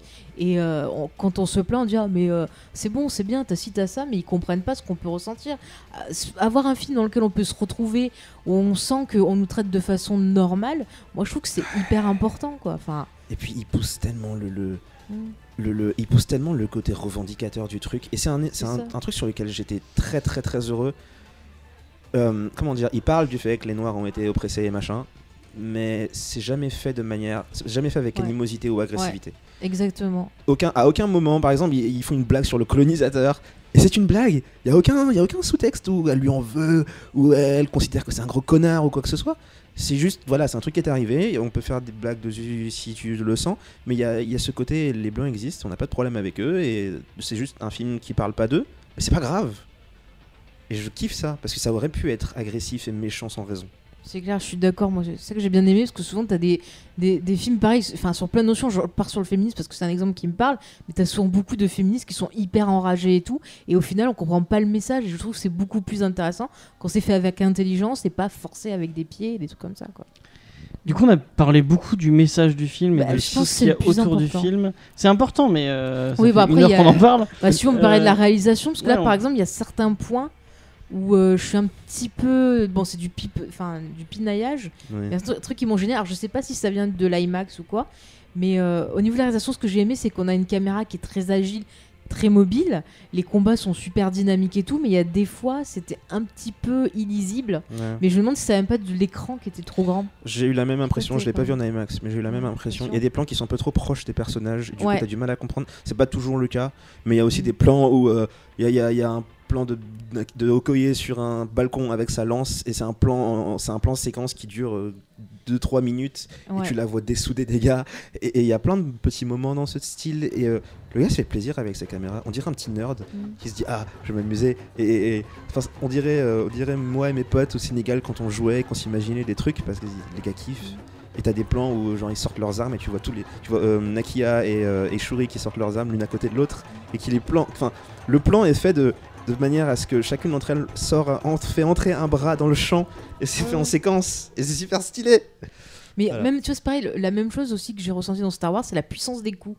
Quand ouais. tu les vois frapper et tout, tu sens que vraiment, elles sauf, y vont à fond. Quoi, sauf quand il y a de, la, de l'image de synthèse. Ouais. L'image de synthèse ça, est mauvaise. Ça, voilà, j'allais te dire, il y a certains moments, ça m'a fait sortir des incrustations de ciel ou trucs comme ça, ça yep. casse un peu, c'est dommage. Mais après, il a dit qu'il avait, euh, que le budget V F X était passé un peu en dernier, ouais. Ouais. parce que du coup, il a mis euh, à bloc dessous dans les costumes, justement, pour que ça fasse euh, mmh. vrai, tu vois, que, ouais. euh, bah, il a si bien les, fait, que ouais. tu vois, les, les gars avaient de la, de, de la porte avec leur... Euh, leur bouclier, euh, je sais pas comment dire, euh, chandail. C'est tellement cool ouais, ça. Et tu vois qu'ils aient l'air vrai, tu vois, que tu te dises pas putain le drapé il est mal fait. Donc tu vois, il a, il a dit que euh, malheureusement il avait un peu sacrifié les, ouais. parce qu'il a, il avait que ouais. deux cents millions de dollars. Euh, ouais. ouais, ça se voit. Bon après film. C'est pas non plus je hyper gênant. C'est pas pire ça que sur Civil War ou des trucs comme ça où c'était dégueulasse, où la caméra des combats tu comprenais rien. Là je veux dire ça reste lisible et assez correct quoi. C'est... Et le design bon, rattrape j'ai envie de dire. Ouais. Le design des objets rattrape et, le, mmh. et les concepts. C'est-à-dire que il euh, y a un élément en particulier pendant la bataille finale où l'image de synthèse n'est pas bonne, mmh. mais juste le concept d'un rhinocéros en armure c'était me, génial. Me, me détruit. Je, je, j'adore ça. C'est, c'est... T'as l'impression d'avoir, d'avoir dix ans dans ton jardin, parce que je l'ai fait exactement ça, à part que moi c'était des dinosaures. Mmh. Mais c'est le même principe, c'est, c'est une grosse armée, et t'as des animaux en armure qui débarquent, et, et t'as Black Panther qui dessoude un rhinocéros, mais tout seul quoi. C'est tranquille. Mais ça m'a fait penser à une scène des deux tours, quand ils se font attaquer justement... Euh... Tu sais, ils se font attaquer euh, quand ils vont pour aller au gouffre d'Elm. Et il ouais. y a des espèces de gros trucs qui les attaquent et tout. Et il y a Aragorn... Ouais, voilà. Et il y a Aragorn qui se bat James et tout dessus. James Disney Orchand, les Warg. Voilà. Mais il y a des moments, même je trouve que ça fait super pictural quoi. J'ai l'impression de voir des tableaux. Mais la bataille, la bataille finale est géniale. Euh, mm. Vraiment... Ouais, son seul défaut, c'est l'image de synthèse en fait. C'est ouais, vraiment c'est le ça, seul hein. truc que je pourrais lui reprocher, je pense. Mm. Puis de toute façon, les acteurs font tellement du bon boulot que tu te concentres sur eux et t'oublies euh, que t'as vu un truc qui merdait derrière. Il y a des trucs qui, toi, te font p- euh, pinailler un peu, Maxime, euh, qui t'ont gêné un peu dans le, dans le film euh. Après, après, c'est vraiment du pinaillage. Donc, euh, c'est, c'est, c'est... ce que je te demande. Hein. Voilà, tu vois, c'est, c'est comme si tu, man- tu manges un super gâteau et qu'avec poché la chantilly et que tu vois, le, le, le, y a un point de chantilly qui est mal poché, tu vois. Les, ouais. les analogies euh, avec le gâteau, c'est Johnny. D'accord. Et, euh, et genre, tu vois, genre. Moi, ce qui m'a un peu, un peu chafouiné, tu vois, mmh. c'est il euh, y a trois scènes de vision. Oui. Et genre, je pensais que, genre, tu vois, la première allait être, euh, comment dire, euh, carrée, tu vois, genre euh, scalée. Genre, euh, ben voilà, t'es dans le rite, c'est la tradition, genre, euh, ça se passe comme ça, tu vois, genre, c'est carré, c'est, c'est ficelé, c'est la tradition. Oui. Et je pensais que la deuxième de T'Challa, genre, ça allait être, genre, euh, ça allait partir dans un trip, genre, en mode. Euh, Ben moi je suis vénère et euh, je vais euh, je vais tout bousculer donc tu vois genre je pensais que ça se ressentirait dans la vision et, euh, et en fait non tu vois ça reste pas mais après c'est c'est, c'est vraiment du, du détail. J'ai une théorie sur ça. Euh, alors je sais pas exactement quelle est la symbolique mais la première fois qu'il a une vision il fait nuit, la deuxième fois qu'il en a une il fait jour et, et entre les deux il a eu une révélation, euh, une prise de conscience et quand il arrive devant son père euh, tous les ancêtres sont derrière et qui lui disent qu'il est temps de rejoindre les ancêtres et cetera. Et il, lui, et il dit à son père et aux autres, en gros, vous avez fait de la merde, et, et, et maintenant c'est à moi de réparer les bêtises que vous avez faites. Et, euh, et, euh, et c'est l'un des rares moments où euh, je peux comprendre le, la critique qui dit, des gens qui disent que T'Challa est pas assez expressif. Ça fait partie du personnage. Il est très posé, il, a, il est pas censé montrer des masses d'émotions. Et il a deux moments où il en montre. C'est cette scène et le moment où il crie sur Zuri, où il lui dit c'est moi ton roi maintenant. Je veux savoir ce que mon père a fait. Arrêtez de me raconter des conneries. Et donc, je suis d'accord avec toi. Ça aurait pu être plus visuellement intéressant. Mais euh, je crois que l'élément était là visuellement parlant, tu vois. Mais peut-être un peu trop subtil, je sais pas. Comme je dis, je, j'arrive pas à pointer exactement quelle est la, la symbolique ou la référence. Mais, mais à mon avis, visuellement, il y a cette idée. Mais après, de... tu vois, dans, la, dans la première, tu vois, les panthères sont dans le. C'est dans l'arbre, tu vois. Oui. Et genre, il fait face à l'arbre et en fait. Et, euh, quand, à chaque fois, dans le, dans le champ, dans le contre-champ, t'as, t'as, t'as une panthère, t'as un ouais. truc, tu vois, qui, te, qui signifie la tradition. Tu vois, que dans la deuxième. Bah, elles sont toutes d'un côté, ouais. et, et, et tu vois le, le chant derrière lui, t'as, t'as l'impression que c'est un, tu vois, c'est un chant après, qui va construire... Euh... Moi j'ai une autre théorie, c'est que la première vision, en fait, c'est le début, il lui dit « Ok, tu vas prendre ma place, tu vas devenir roi », et c'est un peu comme s'il lui, il lui disait « Ok, on va te tenter, on va te surveiller ». Et la deuxième vision, c'est un peu comme s'il revenait et qu'en fait, il devait passer une dernière épreuve et la réussir. Et je pense que chaque roi à sa place a dû affronter une épreuve et euh, ouais. apprendre et pour pouvoir grandir. Et lui, bah voilà, c'était d'apprendre de l'erreur qu'avait fait son père, qui a créé un monstre en quelque sorte, qu'il le dit yep. euh, à plusieurs moments. Et peut-être que son père à lui, il a dû rattraper peut-être une erreur qu'un autre a fait ou, ou autre chose. Et je, j'aime bien ce côté d'apprentissage en fait. En parlant des visions, est-ce que vous auriez pas eu envie que Killmonger, quand il a sa propre vision, fasse face à, au meurtrier de son père, du coup, euh, à son oncle. Et qu'il ait un peu la même vision que, que T'Challa. Euh, ah, moi je trouve que c'était en, important euh, qu'il voit son même, père. Il a eu la même. C'est vraiment une question de. Mm. Non, mais de le voir face aux autres derrière. Euh... Euh, il peut pas en fait. Mm. Et euh, en fait, comment expliquer, c'est la, la manière dont c'est géré, c'est que chacun des deux voit son père. Chacun des deux voit, comme je disais, ce que le, le responsable du monde dans lequel il vit. Chacun des deux voit, chacun des deux en fait est le résultat des actions. En fait, j'ai compris. Son père, il est avec les, euh, avec les, les non, autres Black Panther. Son père, il lui a dit, enfin, le, non son mais le père, père de T'Challa dit... est avec ah, les autres Black oui. Panther, mais le père de, mais oui, il lui a dit on il est, est perdu. À... Ouais, exactement. Oui, il, est il lui a dit on est perdu, je peux pas aller avec eux parce que je, je me suis perdu. Ouais, donc pas, il peut pas, pas rentrer et, euh, et il s'en veut coup, parce ouais. qu'il lui dit c'est ouais, ma faute. C'est mieux en fait comme ça. Et il lui dit c'est ma faute. Il pleure d'ailleurs. Il lui dit je suis désolé parce que et le truc c'est qu'en plus il le fait après lui avoir demandé genre la discussion c'est pas de larmes pour moi. Et son fils qui lui répond, tout le monde meurt. C'est comme ça, c'est comme ça chez nous en fait. C'est, c'est, c'est, ben, c'est, typiquement, c'est le type de situation que je peux pas comprendre parce que je suis pas noir américain, j'ai pas grandi dans un quartier où, tu, où des gens se font tuer n'importe comment. Ma seule référence, c'est les films et ce que les, les, des membres de ma famille ont pu me raconter. Mais, euh, mais ça m'a touché quand même. Et, et, et donc il lui demande pas de larmes pour moi et son fils qui lui dit, tout le monde meurt, c'est comme ça en fait. Et, et c'est là qu'il se dit, j'ai fait une connerie. J'ai emmené mon, enfin j'ai laissé mon fils vivre dans un environnement qui l'a détruit mm. et, euh, et, et moi-même j'ai dû me déraciner et j'ai déraciné mon fils et c'est la raison pour laquelle ils sont dans cette espèce d'enclos là qui est l'appartement parce que ben c'est la seule chose qu'ils ont en fait. Mm. Puis si tu regardes là déjà il lui avertit un peu en disant bah ok je voulais faire quelque chose pour mon pays, j'aimais mon pays mais en fait je me rends compte c'était pas la bonne solution mm. et j'aurais pu te ramener avec moi et on aurait pu trouver une autre solution et en fait il lui donne le message, il avertit un peu qu'il faut qu'il arrête et il l'écoute pas en fait mm. parce qu'à la fin euh, il s'en rend compte au dernier moment que son père avait raison. Il, quoi. il, a, il a pris conscience en plus. Il dit euh, j'ai peur qu'ils t'acceptent pas parce que parce qu'ils diront qu'on est perdu. Ouais. Et ça c'est tellement vrai. Enfin, c'est, c'est tellement ça. ça c'est, c'est typique la, la, la relation entre l'Afrique et la diaspora. Mmh. C'est, c'est, c'est, c'est pas vraiment un Africain parce qu'il vient pas vraiment de chez nous, et cetera. Et genre il est perdu. C'est, c'est le concept de l'enfant perdu en fait. Ouais, ouais, et euh, et j'étais, j'étais j'étais détruit. Mmh. Mais même tu vois aussi quand il arrive justement son cousin quoi. Il, il aurait pu l'accueillir s'il l'avait su ouais. parce que tu vois que lui il est autrement et puis à la fin même tu vois il lui dit ah mais vas-y euh, je, vais, enfin, même je vais t'aider et tout il, il veut de... pas quoi enfin j'aime tout. bien j'aime bien le fait que lorsque Killmonger débarque au pays mmh. T'Challa sait qui il est mais il décide de garder le secret sur le moment. Ouais. J'aime beaucoup parce que c'est un signe de faiblesse et c'est un signe justement comme je disais ton mmh. père a fait des bêtises, est-ce que tu vas faire les mêmes ou pas, est-ce que tu vas reprendre mmh. ce que ton ancêtre a fait et comment tu vas faire avec ce qu'il t'a donné pour créer mmh. quelque chose de nouveau. Et il était parti pour faire les mêmes bêtises que son père mais je pense qu'il était peut-être aussi euh, tu vois sous le coup de l'émotion ouais. et qu'il attendait de voir aussi ce que l'autre voulait ouais. Ils sont très humains en fait, c'est ça, tu, tu ouais. comprends bah, c'est pareil pour euh, Wokab le, le, le, la raison pour laquelle il le trahit est très compréhensible. Le gars a perdu son, sa famille, il, il, il est détruit et il a, il a besoin de sa vengeance. Il, son ancien roi était visiblement pas capable de, de, d'adhérer à ce qu'il voulait. Et le nouveau roi lui promet des trucs, il n'est pas capable et visiblement, c'est encore cette idée de ton père, il a fait des choses, il a promis des choses, il n'a pas donné ce qu'il avait dit qu'il donnerait et visiblement, tu mens toi aussi. Et t'es pas à la hauteur non plus, donc je veux un nouveau roi.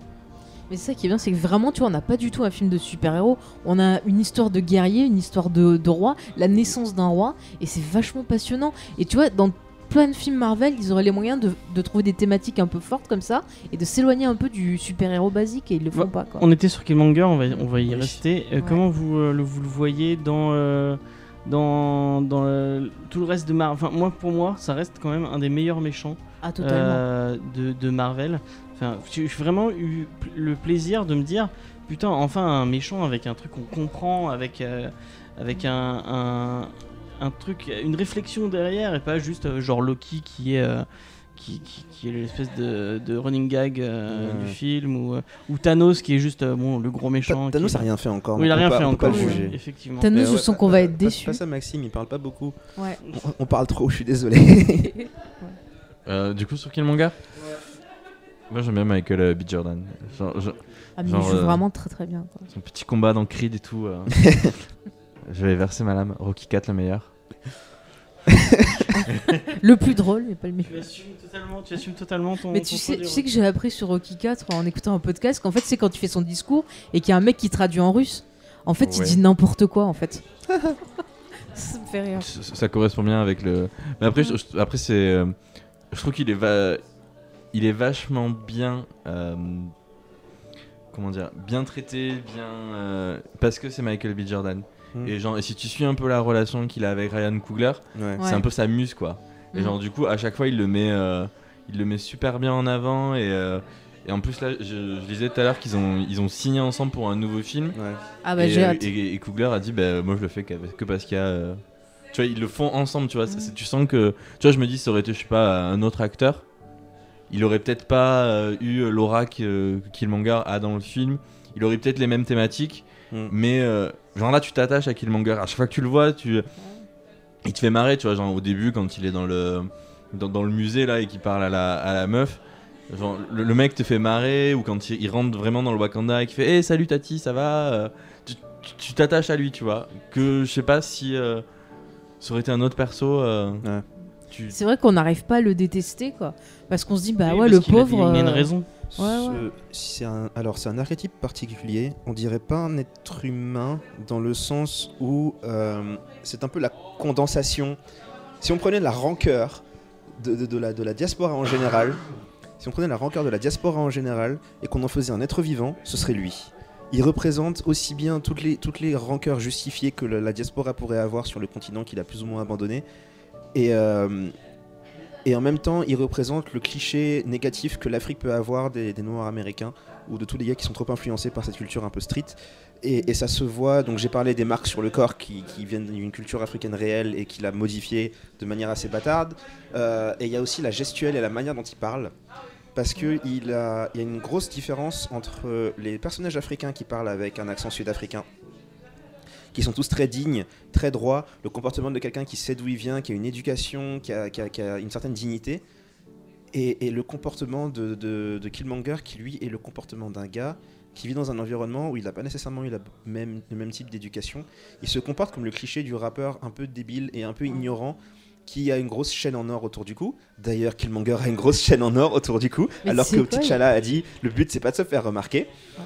Euh, et qu'il a pris la, la chaîne en argent toute fine parce que lui il n'a pas besoin de montrer en fait ses capacités parce qu'il sait qu'il les a, il connaît sa culture, il assume qui il est. Killmonger il a quelque chose à prouver en fait et, euh, et son comportement c'est eux parlent avec un accent africain et, et euh, ils sont très dignes et, et, et tranquilles, lui il parle comme une espèce de caricature de rappeur et, et tu vois euh, T'Challa qui arrive devant lui et, euh, et qui lui parle de manière très shakespearienne dans un sens et lui qui répond avec what's up. Tu vois, c'est, c'est, c'est, il a, il a, ils ont cherché à comment on fait pour montrer visuellement et dans son comportement que, que il vient d'un monde différent en fait. Mm. Et que malgré sa, sa source commune avec le Wakanda, le, le monde dans lequel il a grandi l'a façonné d'une manière différente. Et la, la raison, le, le, le, les raisons pour lesquelles il est comme ça, il y a des responsabilités par rapport au monde où il a grandi, mais il y a aussi des responsabilités par rapport au monde d'où il vient. Le Wakanda représente l'Afrique et ce monde d'où il vient est aussi responsable parce que c'est un peu leur faute aussi s'il est resté là-bas. Mais moi, enfin, la façon dont il bouge, le look et tout, il m'a fait penser au rappeur Coolio. Il avait exactement la même coiffure, la même façon de bouger et tout. C'est vrai que ça. Référence de. Mais je suis désolée, ça me. Mais par contre, au niveau, tu vois, de la différence, je trouve que ce qui est intéressant, c'est qu'à la fin, au moment, bah, voilà, où le pauvre il meurt, je suis l'impression que là, il retrouve sa dignité oui. et qu'il, qu'il rentre dans la famille en quelque sorte, quoi. Je sais pas euh... si tu l'as ressenti comme ça, comme si. En fait, tu sais, quand il se fait blesser, en fait, ouais. ça me pensait au... justement au début quand il se bat, quoi. Et... A... Est-ce qu'il est vraiment mort ? Est-ce que vous êtes euh... Il y aurait moyen de le ramener. Ouais. C'est comme. Euh... Ouais, mais Clos. Il lui a dit qu'il ouais. voulait. Euh, non, Clos, il est mort. Clos, Clos, il est vraiment, vraiment mort. Oui, oui, il est mort. Clos, Clos c'est fini, il est froid là. Je suis très triste. Non, mais euh, tu vois, quand il lui, il lui dit oui, on pourrait te, te ouais. soigner et tout, il lui dit euh, un truc qui parle de. Qui veut pas euh, vivre en euh, oui. ayant des chaînes. Ou, est, euh, en fait, euh, ça, oui. alors j'aime beaucoup cette scène parce que. C'est, alors, déjà, c'est, un, c'est la conclusion de ce que son père lui disait sur le fait que le Wakanda est le plus beau coucher, euh, lever, coucher de soleil du monde. Mm. Et euh, ça m'a fait marrer parce que bon, j'ai grandi à Dakar, c'est le point le plus à l'ouest de toute l'Afrique. Du coup, on a le, on a, euh, on a le, on a, on est les derniers de tout le continent à voir le coucher de soleil.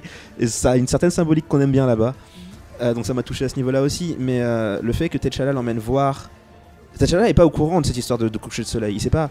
Donc c'est, c'est une coïncidence, mais ça a une valeur symbolique aussi. Il l'emmène voir le Wakanda pour lui montrer, parce que euh, Killmonger a dit, ben, mon père m'avait dit qu'il me montrerait le pays. J'ai jamais eu l'occasion de le voir. Et, euh, et donc il le voit, il voit avec le coucher de soleil, et il dit c'est magnifique. Et T'Challa qui lui dit, on pourrait te guérir.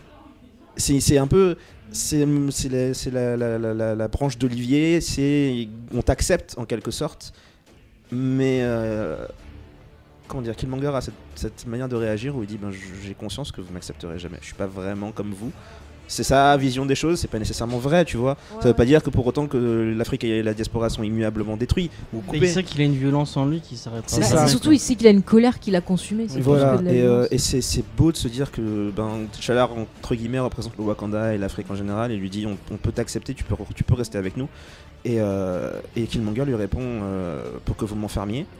Entre guillemets, je serais... il y a cette image de l'Afrique comme la, l'Afrique mère. Euh, c'est un truc que Senghor aimait beaucoup. Euh, si on prend cette image-là, Killmonger se considère comme le mauvais fils. Il se considère comme le fils qu'on mettrait caché dans sa chambre, qu'on montre pas, qu'on évite de dire qu'il existe parce qu'il se comporte pas tout à fait, totalement comme il faut. Et, et c'est là justement qu'il disait ce à quoi tu faisais référence, où il dit je préfère mourir et enterrez-moi, euh, jetez-moi dans l'océan avec mes ancêtres qui avaient compris qu'il valait mieux être mort que de vivre, euh, qui se sont jetés des, des, des bateaux, bateaux ouais. Et qui avaient compris qu'il valait mieux être mort qu'être en chaîne. Et euh, putain, j'ai pleuré. Ah, c'est, c'est là que j'ai, j'ai eu la petite larme. Mais moi, du coup, je pensais aussi qu'il faisait référence au fait qu'il était prisonnier de son passé et qu'il n'arriverait peut-être pas à s'en sortir. Ouais, c'est ça, c'est la... ça. Il ouais. y, y a beaucoup d'éléments, il y a beaucoup d'éléments présents en fait. Il a été corrompu. On, on comprend qu'il était corrompu. Ouais. Alors justement, par... c'est un élément auquel j'avais pas fait attention la première fois. Euh, Killmonger, donc ils disent que il a été entraîné par la, par les États-Unis. Ouais. D'une par manière. C I A ou je sais pas quoi. Et c'est, des, et c'est des pratiques qui sont vraiment utilisées, pas, par que, pas que par les États-Unis d'ailleurs, pour déstabiliser des gouvernements, notamment africains. Et si tu regardes son comportement, donc déjà, il a été parasité par le fonctionnement entre guillemets blanc américain, qui est, qui est le fonctionnement majoritaire de contrôle aux États-Unis. Donc il a été parasité par ce fonctionnement blanc, qui est justement l'une des choses qu'on reproche à la diaspora du point de vue des, des, des Africains, c'est t'es trop occidentalisé. Et, euh, et donc il débarque avec ça, mais le truc c'est qu'en plus de ça, une fois qu'il a pris le pouvoir, il essaie de faire brûler les, les plantes, où on lui dit ces plantes serviront pour les rois futurs. Et lui dit il y aura... voit pas de futur. Et lui ouais. dit il y aura pas de roi futur. Il voit un futur, mais il voit pas un futur avec d'autres rois. Il voit un futur où il est dictateur. Mmh. Et ça c'est pas rien. C'est un Africain qui débarque et qui dit c'est moi qui prends le pouvoir et je vais le garder pour moi. Et vu le nombre de dictateurs africains qu'il y a dans l'histoire de l'Afrique postcoloniale, c'est pas c'est, c'est pas rien. Le gars a brûlé littéralement les éléments culturels qui permettraient à, à quelqu'un d'autre de prendre sa suite. C'est c'est c'est, c'est fort. Mais est-ce que c'est pas aussi un peu défaitiste? En fait, qui, tu vois, comme il dit, euh, tout le monde meurt, c'est comme ça et tout.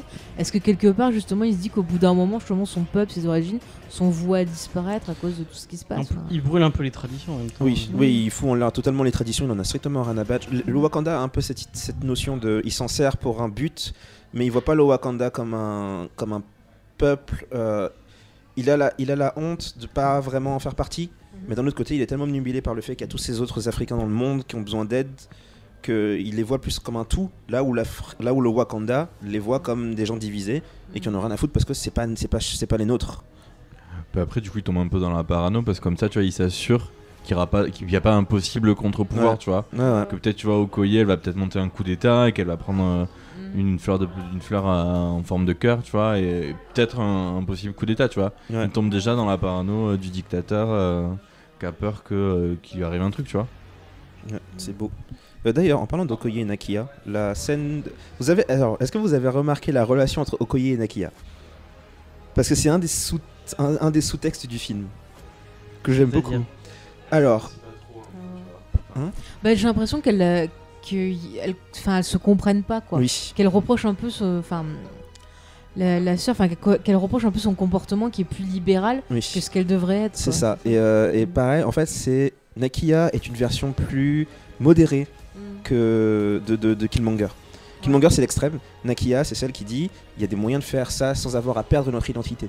Et euh, pas mal de gens comparent Black Panther et Wakanda à Trump et à, à, au concept nationaliste parce que le point de vue occidental du nationalisme est très centré sur le, la droite extrême et le, le F N, et cetera. Sans prendre en compte le fait que là on parle de l'Afrique et que son rapport aux traditions est extrêmement différent.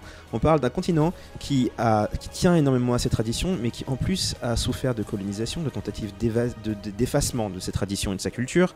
Donc, un exemple, pareil, mes vacances de Noël dernières avec ma famille, un truc que j'ai entendu toute ma vie, c'est la démocratie, c'est bien sympathique et ça fonctionne pour certains groupes et certaines civilisations, mais c'est un truc qui nous a été imposé sans nous demander notre avis, sans prendre en compte comment l'Afrique fonctionne et ça fonctionne pas toujours avec nous. Et euh, ça veut pas dire que la démocratie c'est mal ou qu'on peut pas la mettre en Afrique, ça veut simplement dire que le, le, la manière dont l'Afrique fonctionne aujourd'hui est un peu schizo dans le sens où il y a des éléments culturels qui sont présents, politiques ou autres, mmh. qui ne sont pas d'origine africaine, qui ont été imposés, et l'Afrique n'a pas encore totalement accepté comment fonctionner avec eux. Et euh, Nakia et Okoye, Okoye c'est la traditionnaliste fière de son pays, fière de sa culture, et Nakia c'est celle qui dit « moi aussi, mais il y a moyen d'être un peu plus ouvert ». Et, euh, et la manière dont c'est géré dans le film me plaît beaucoup, parce qu'on a la scène où euh, T'Challa vient de mourir, et elle se voit et elle se parle, et euh, juste avant ça, elles étaient toujours en train de se taper dessus, enfin de taper dessus, de se disputer. Ouais, elles s'envoyaient des trucs. Voilà, elles s'envoyaient des petites piques, et, et, et, euh, et là c'est le moment où Okoye lui dit « je suis fidèle à mon pays, je sers mon pays, qui est-ce que tu sers ?» Et Nakia lui répond « moi je sauve mon pays ». Et, et, et elles aiment toutes les deux leur pays, mais chacune d'une manière différente, chacune avait des, des concepts très différents. Et à la fin, il y a Okoye qui finit par comprendre qu'effectivement Nakia a peut-être raison, et elle décide de changer de camp et d'affronter l'amour de... C'est son mari ou son copain visiblement, euh, Wakabi. Ouais. Et, euh, et à côté de ça, tu as Nakia qui porte un costume de Dora Milaje, qui est la représentation même de la tradition, et qui accepte d'en porter un pour pouvoir se battre avec. C'est, c'est, elles se rejoignent en fait. Et la fin du film, c'est ça, c'est T'Challa qui, pareil, a fait un chemin et qui a accepté qu'il fallait ouvrir les bordures un petit peu. Et euh, après, on arrive à la scène de fin qui, pareil, elle a son propre poids. On peut en parler après. Mais voilà, donc euh, le concept Nakia Okoye, j'étais très, très content. Moi, j'avais une question. Euh, pourquoi ils filent pas la fleur ? Après, c'est, c'est, des, c'est peut-être débile. Hein. Oui. Tu les vois partir euh, quand ils partent pour, euh, chez le singe blanc ? C'est, c'est, c'est ça, euh, en fait. Chez, euh, ah, chez euh, l'autre tribu, là. Ouais, Mbaku. Ok, mais c'est pas la... parce qu'il y a un truc de la tribu du singe blanc dans tout le film. C'est la... Ils ont, c'est un... ça, ils ont leur propre dieu qui d'ailleurs, alors il... à un moment quoi, ils disent pas... c'est un gorille. Ouais, ouais c'est, c'est un... gorille blanc. Excuse-moi. Ouais, ouais, gorille blanc. Ouais. ouais et euh, d'ailleurs, à un moment, c'est plutôt il... un truc du comics, ça. Donc je me suis dit, est-ce que c'est, est-ce que c'est le truc du comics euh... Euh, Alors, ou... le, la gestion des dieux dans Marvel est un peu particulière. Dans les comics, je parle.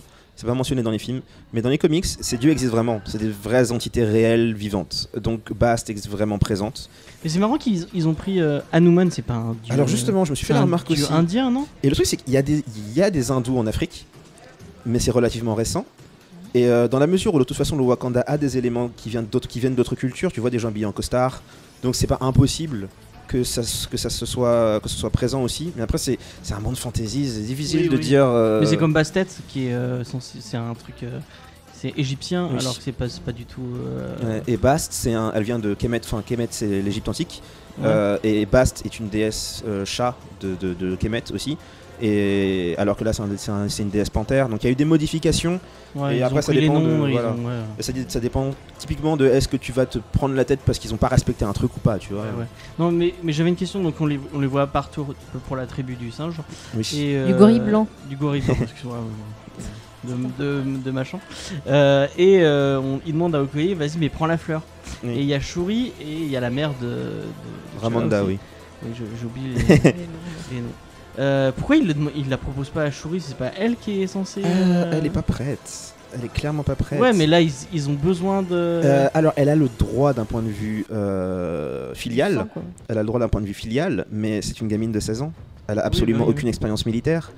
Euh, et, et d'ailleurs dans la scène elle, elle demande à Nakia qui est une, une espionne et qui a l'habitude de se battre, elle lui demande pourquoi c'est pas toi qui la prends, parce que d'ailleurs on, on parlait du fait que les femmes ont autant d'importance et d'efficacité dans notre culture, c'est ouais. tout à fait normal de leur dire on demande à une femme espionne de tenter tu vois, et, euh, et elle leur dit je peux pas parce que je suis juste une espionne sans armée, elles ont besoin d'un gars avec un pouvoir, il y a ce côté tradition aussi, elles vont demander à un chef de, de tribu. On a vu plutôt, plutôt dans le film que les chefs de tribu peuvent être... Euh, voilà. On, on, on a vu dans le film que les chefs de tribu ont un droit de devenir roi. Donc, elles vont voir un gars qui non seulement a le droit d'un point de vue tradition, mais en plus il a les moyens physiques parce qu'il a une armée derrière qui peut attaquer le Wakanda et qui peut virer le despote. Donc c'était purement pratique en fait. Mais d'ailleurs, ce, cette tribu, je trouve ça intéressant parce qu'au début, on dit qu'ils sont un peu à part, enfin, oui. tu vois qu'ils ont pas trop de trucs. Et finalement... Avec le film, le fait qu'ils aillent le voir, tu vois, enfin qu'ils discutent et tout, finalement, bah, ils se retrouvent à la fin dans le dans le Conseil du Roi et ça apporte oui. justement encore plus de bouleversements et peut-être de nouveautés ouais. ou autre. Et je trouve ça intéressant le, aussi. Le, le Wakanda est un pays. Alors, c'est un des éléments entre guillemets négatifs de l'Afrique. Euh, mmh. Le côté justement très tradition, très tribaliste, très on a nos trucs à nous et les gars des les voisins c'est pas c'est pas notre peuple. Mmh. Et justement cette idée panafricaine lutte un peu contre ça.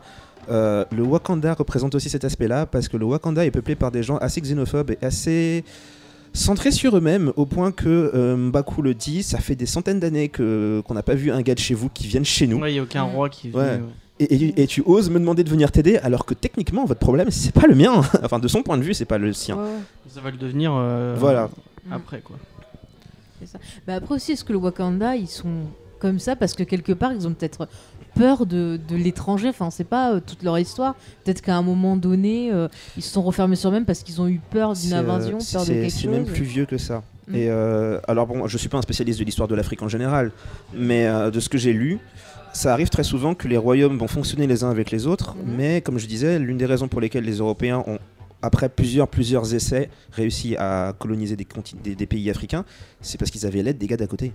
Mmh. Et c'est parce que, pareil, les gars se vendaient, euh, vendaient les gars du, du royaume d'à côté comme esclaves, parce qu'ils se voyaient vraiment pas comme étant pareil, tu vois. Mmh. Et le Wakanda représente ça parce que le Wakanda est vieux et il fonctionne toujours sur, cette même, sur ce même principe qui, au passage, n'est pas unique à l'Afrique. Le c'est monde entier fonctionne comme ça. C'est ça parce que tu regardes, enfin, on regarde Rome à l'époque euh, antique, c'est, c'est la même chose. Quoi. Exactement. Ils il, il, il prenaient les gens et ils les vendaient en esclaves. Euh... Et, le, et le, le concept de barbare, les Européens faisaient ça entre eux. Oui, bah ils oui. traitaient d'autres blancs de barbares. C'est tu pas vois, donc, euh... foncièrement africain. C'est, Exactement. C'est, c'est tout le monde qui, qui, qui a toujours un J S I. Je pense après, que tu regardes la Chine, ça doit, ça doit être oui. la même chose. Bah après, tu vois, il y a un autre point que je trouve intéressant sur le, le Wakanda, la famille royale et tout, c'est que ça me fait penser à Tony Stark. C'est-à-dire qu'ils sont. Euh, tu vois, Tony Stark, il est égoïste. Eux aussi, ils sont égoïstes. Ils ont chacun des technologies, trucs comme ça.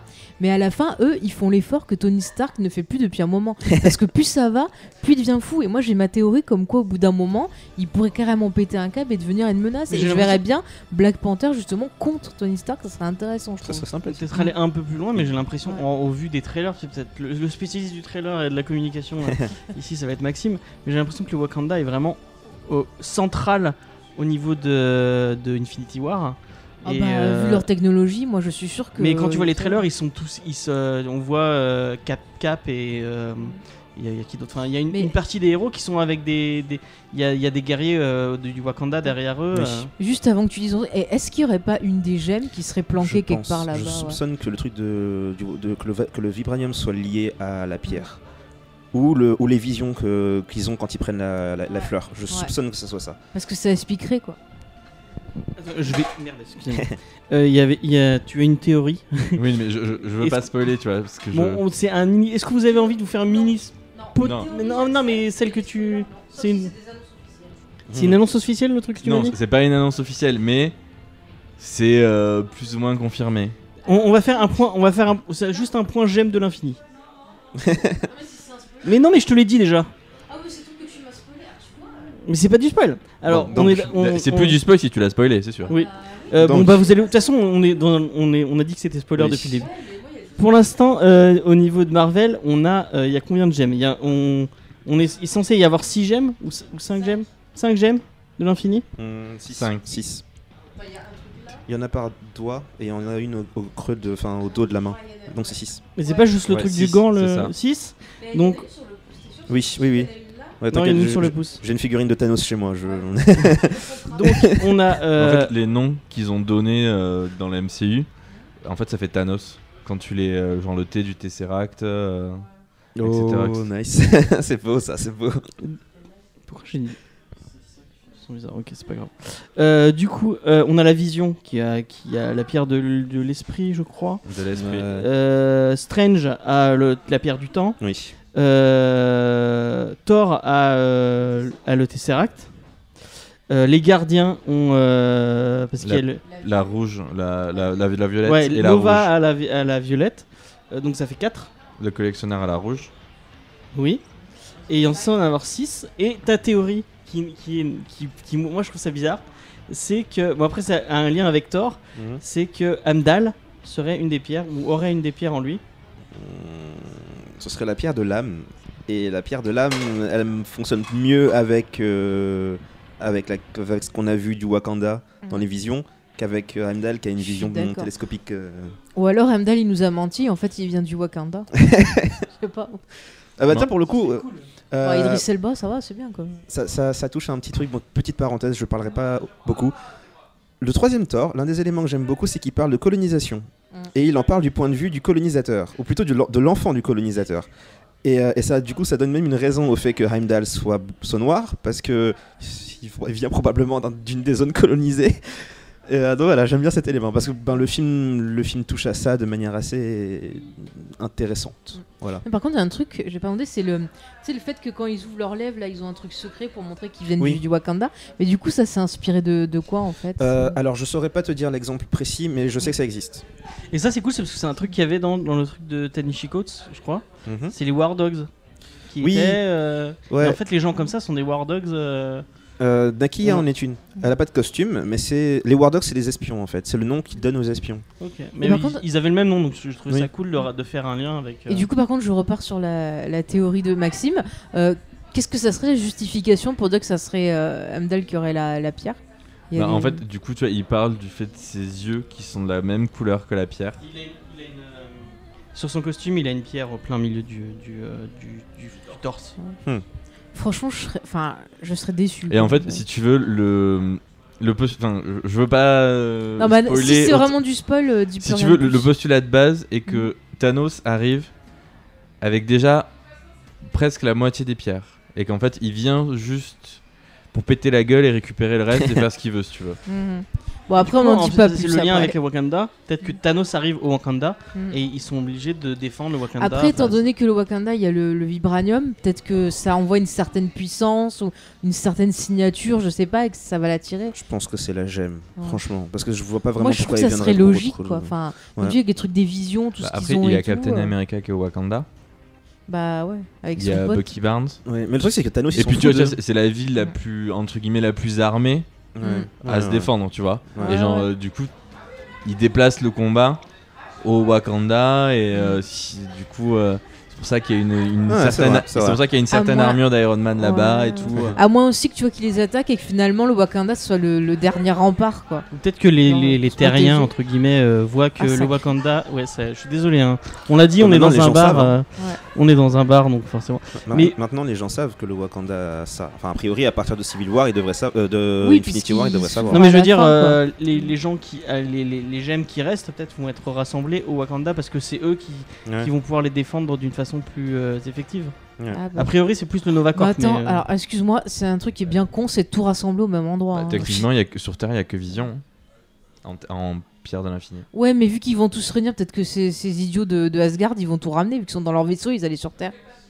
Et euh, il me semble qu'ils ont pris. Non, je, mais, je ne te répondrai pas. Oui, oui, non, mais ne me réponds pas. Mais le, bon. vaisseau qui, le vaisseau qui croise à la ah fin oui, de. Ah oui, c'est vrai qu'il y avait l'indice dans la scène de Thor trois, c'est Thanos, ouais. Ouais, bah ils sont. Ils sont Donc, bon. à mon avis, c'est ce que dis, tu disais, tu pensais qu'ils vont, ils vont se faire oui, défoncer oui, oui, oui. et Thor va se ah, faire. Et du coup, euh, Thor, il, Thor, il va être chopé par euh, les gardiens, il va dire hey, je me suis fait attaquer, vite, vous allez voir mes potes. Ouais, il va être ouais, laissé pour mort dans l'espace et il va être récupéré par les gardiens. Question. Oui. Pour en revenir au sujet. Ouais. Euh, on reste la, dans le sujet. Hein, la, scène, du... la scène de fin. Je parle pas post-générique. Scène de fin du film. Mm-hmm. Qu'est-ce que vous en avez pensé et comment vous l'avez lu? Alors, attends, je, je suis curieux en fait. De attends, voir, la scène de euh... fin. Moi, c'est là où c'est... ça finit à quel moment? C'est, euh, c'est quand, quand il, il est à l'ONU ou à... Non, non, non. Non, ah, non, non c'est, c'est, la c'est la scène post-générique. Ouais, c'est pour confondre. Je parle vraiment la scène de fin du film. Après ça, le euh, film est fini. Le reste, c'est du bonus. Qui, qui discute avec. Euh, c'est ça la scène de fin où il discute avec sa sœur. Quand il amène sa sœur à l'immeuble. Ah oui, oui, ça y est, oui, ça y est, ouais. Et qui dit qu'il ouvre un centre d'aide et tout ça, ouais. Alors, comment vous l'avez lu ça? Moi, terme, commence, ça a commencé comme ça et ça finit comme ça et du coup euh...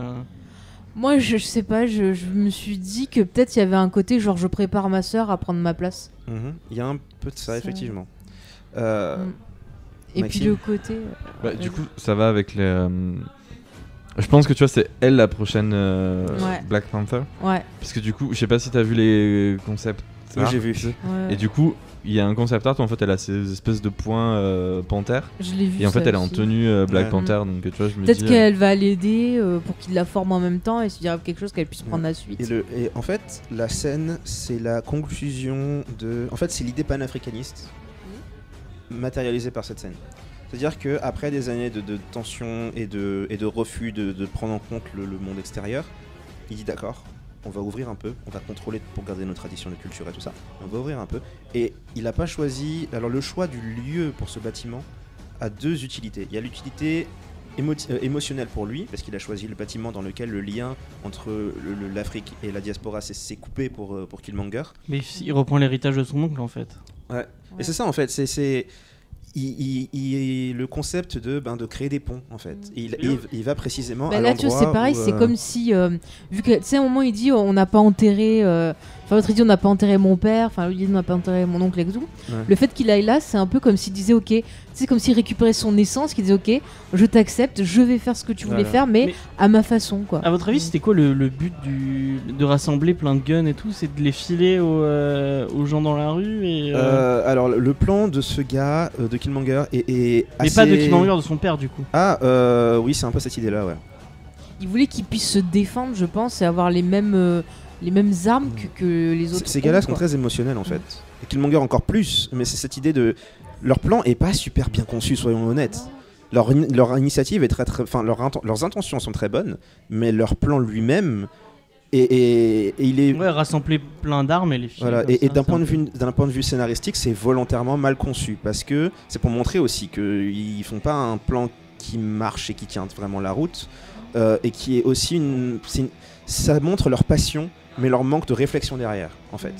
Ouais, c'est très très émotionnel, tu sens toute la rage, ouais. la souffrance. Et très très brutal. Et c'est un concept. Alors on appelle ça la masculini- masculinité toxique et c'est un truc que tu peux retrouver dans quelques Ben, alors c'est un cas particulier le, le, les noirs avec leur cas de masculinité toxique aussi. Je pourrais déblatérer pendant très très longtemps, mais euh, et c'est mais... pas ce que tu voulais faire avec. Euh... Ça en parle. Et euh, ouais, le, le, le, le bouquin sur lequel je bosse avec les monstres avec touche à ça. Macabre, dont et, on a déjà parlé dans et, et du coup, ce que j'apporte dans ce bouquin vient justement de cette conception, d'une conception très noire en général de, de masculinité toxique. J'ai quelques, quelques exemples dans ma famille. Ah ça, enfin, soit des oncles ou des cousins ou des trucs de ce style. Ils vont être contents s'ils écoutent. Ouais, je te jure. Euh, non, mais c'est pas, c'est pas, c'est pas très grave. Aucun d'entre eux n'est violent ni quoi que ce soit du genre, tu vois. C'est, c'est, c'est très loin d'être du niveau de Killmonger du tout. Mais c'est des ah, petites mais choses. Toi, oui. Non, mais j'imagine c'est des... les Ropenwell, je vais te péter les gueules. Non, mais c'est des, c'est des petites choses, c'est des petites, euh, des petites conceptions de manière de voir le monde, et cetera. Sachant que pour autant, euh, j'ai jamais vu de femme aussi forte et aussi respectée et aussi efficace que dans ma famille, tu vois. Euh, donc c'est, c'est, c'est loin d'être un environnement c'est oppressant. C'est ce que tu disais avec le, le coup d'œil qu'elles n'avaient pas le pouvoir. Dans la conversation, ah, tu oui, parlais euh, de... je disais que la, la, le, le, y a un certain archétype dans les communautés africaines euh, de la mère, qui est le genre qui va te foutre une claque si tu fais une bêtise et qui est c'est la personne qui va être là pour te guérir quand t'as besoin, mais aussi te filer une rousse quand t'as fait une connerie.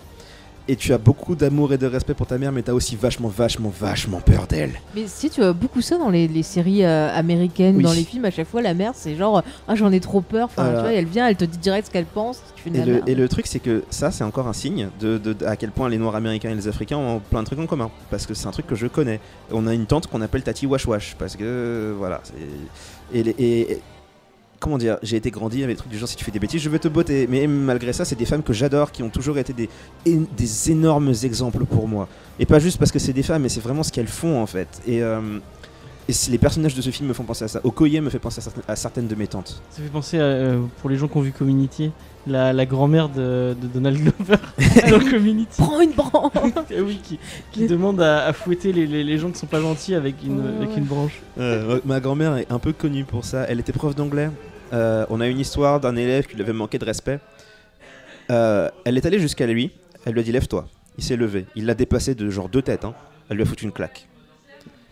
Et, et, et il, a fini par contact, il a fini par le dire à sa mère, qui est venue au lycée. Et qui lui a remis notre claque. Exactement.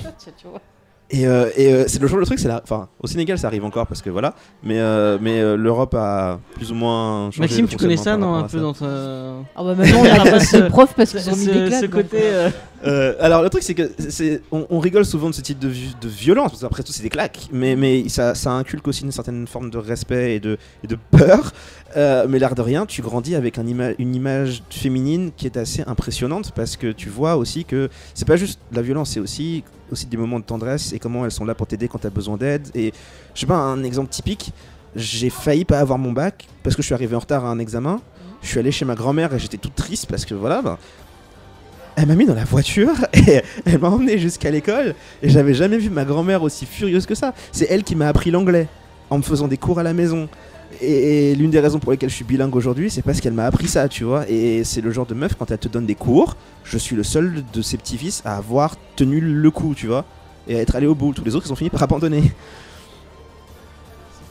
Et euh, c'est, c'est dur, mais c'est extrêmement efficace et t'as, t'as du respect. Et du coup, tu retrouvais ça dans, euh, ouais. dans Black Panther. Et, et, et puis, elles tiennent le bateau, quoi. C'est-à-dire que les hommes, ils sont tous là à, te rouler, à se rouler les muscles, et soi-disant c'est le père de famille et tout, mais si la femme n'est pas là dans la maison, ça peut partir en couille très rapidement.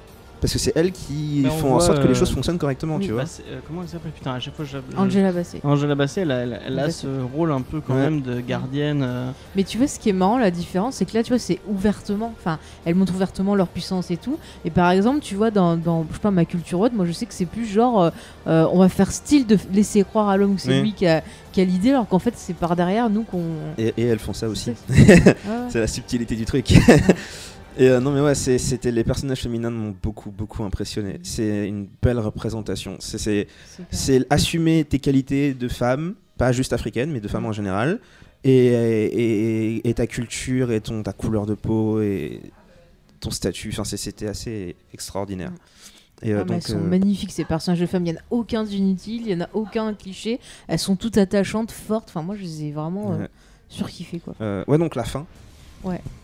Le... Donc on parlait du fait que donc il arrive devant Attends, ce bâtiment. Juste fais gaffe avec ton micro, tu touches un peu le. Pardon. Gilet. Euh, donc il arrive devant le bâtiment et c'est l'endroit où euh, Killmonger a eu son lien avec la, l'Afrique mère en gros coupé. Mm-hmm. C'est un c'est un élément symbolique en fait. Donc même au niveau de la thématique c'est fort. Et euh, et là où j'ai le film m'a, m'a fait m'a fait chialer à la fin, c'est que il dit en gros c'est il est temps pour nous de s'ouvrir au monde. Il a choisi cet endroit là. Et l'autre élément aussi c'est qu'il a Il a choisi un endroit qui se trouve dans une communauté noire loin de l'Afrique, qui a besoin d'aide, qui a besoin d'être reconnecté avec ses, avec ses racines. Et lorsque les, euh, il fait apparaître le vaisseau, tous les gamins qui sont en train de jouer au, au basket et qui disent « Ah mon Dieu, qu'est-ce que c'est que ce truc ?» Leur première réaction, c'est de dire hey, « Eh, venez, on découpe les morceaux et on va les vendre. » Genre c'est, c'est, des, c'est des futurs hooligans. Et sur le moment, c'est rigolo parce que c'est des gamins, mais ils vont grandir pour devenir des gangsters et commettre des crimes et perpétuer cette, cette culture de, de, de, de, de, de crimes et de... Et de... Alors qu'ils pourraient faire tellement plus. Et t'as cet Africain qui débarque avec la culture et les connaissances et tout. Moi ça m'a fait penser à Homecoming euh, avec euh... le vautour qui récupère le truc. Non mais même t'as quand même des gamins qui va voir oui, justement, elle, justement... Là, tu dis mais dis-moi qui t'es. Exactement. Et, et, et tu vois que la sœur elle, elle a la démarche déjà d'aller voir les gosses et leur dire ouais. attention machin et elle leur explique ouais. tu vois. Et, et, vraiment... et je trouve ça fort parce que c'est le c'est l'Africain qui débarque avec la culture, la connaissance. Comme je disais il est digne et il arrive devant ce gamin Qui, qui grandit dans un environnement où il pourrait tout à fait grandir dans un, comme un gangster si jamais ça se passe mal pour lui dans sa vie. Et, euh, et il a ce, c'est un modèle en fait. Genre lui-même il est, en, il est en admiration devant ce gars qui arrive avec les clés d'un meilleur futur en quelque sorte. Et je trouve ça puissant. Parce qu'en plus, ce film, c'est une bonne représentation, tout le monde n'arrête pas de le dire, parce que bah, comme on disait, c'est une bonne représentation de noirs qui sont pas juste en train de souffrir, qui sont tous représentatifs d'une culture dont ils sont fiers, et, et ce gars-là arrive devant... Ben ce gamin, c'est tous les gamins du monde, indépendamment de couleur même, qui vont trouver quelque chose d'impressionnant chez, chez T'Challa. Ouais. Et je trouve ça fort aussi. Mais après, tu parles de souffrance, mais il y a aussi pas mal de, de, de noirs qui sont représentés comme des cons aussi dans les comédies, dans les films oui. et tout. Et là, pour une fois, on te montre qu'ils sont intelligents, qu'ils sont dignes, qu'ils sont nobles. Et ça, c'est super important aussi. Bah après, Feige l'avait... Euh, je, je reviens à un truc un peu vachement terre à terre. Euh, Alors, euh, sur Avengers... Euh, oui. Feige l'avait dit que, euh, en fait, euh, genre, sa principale motivation pour faire le film et tout, mmh. c'est parce que lui, quand il était petit, genre, il, il grandissait, il avait des héros blancs et tout. Et en fait, il voulait euh, rendre ça au...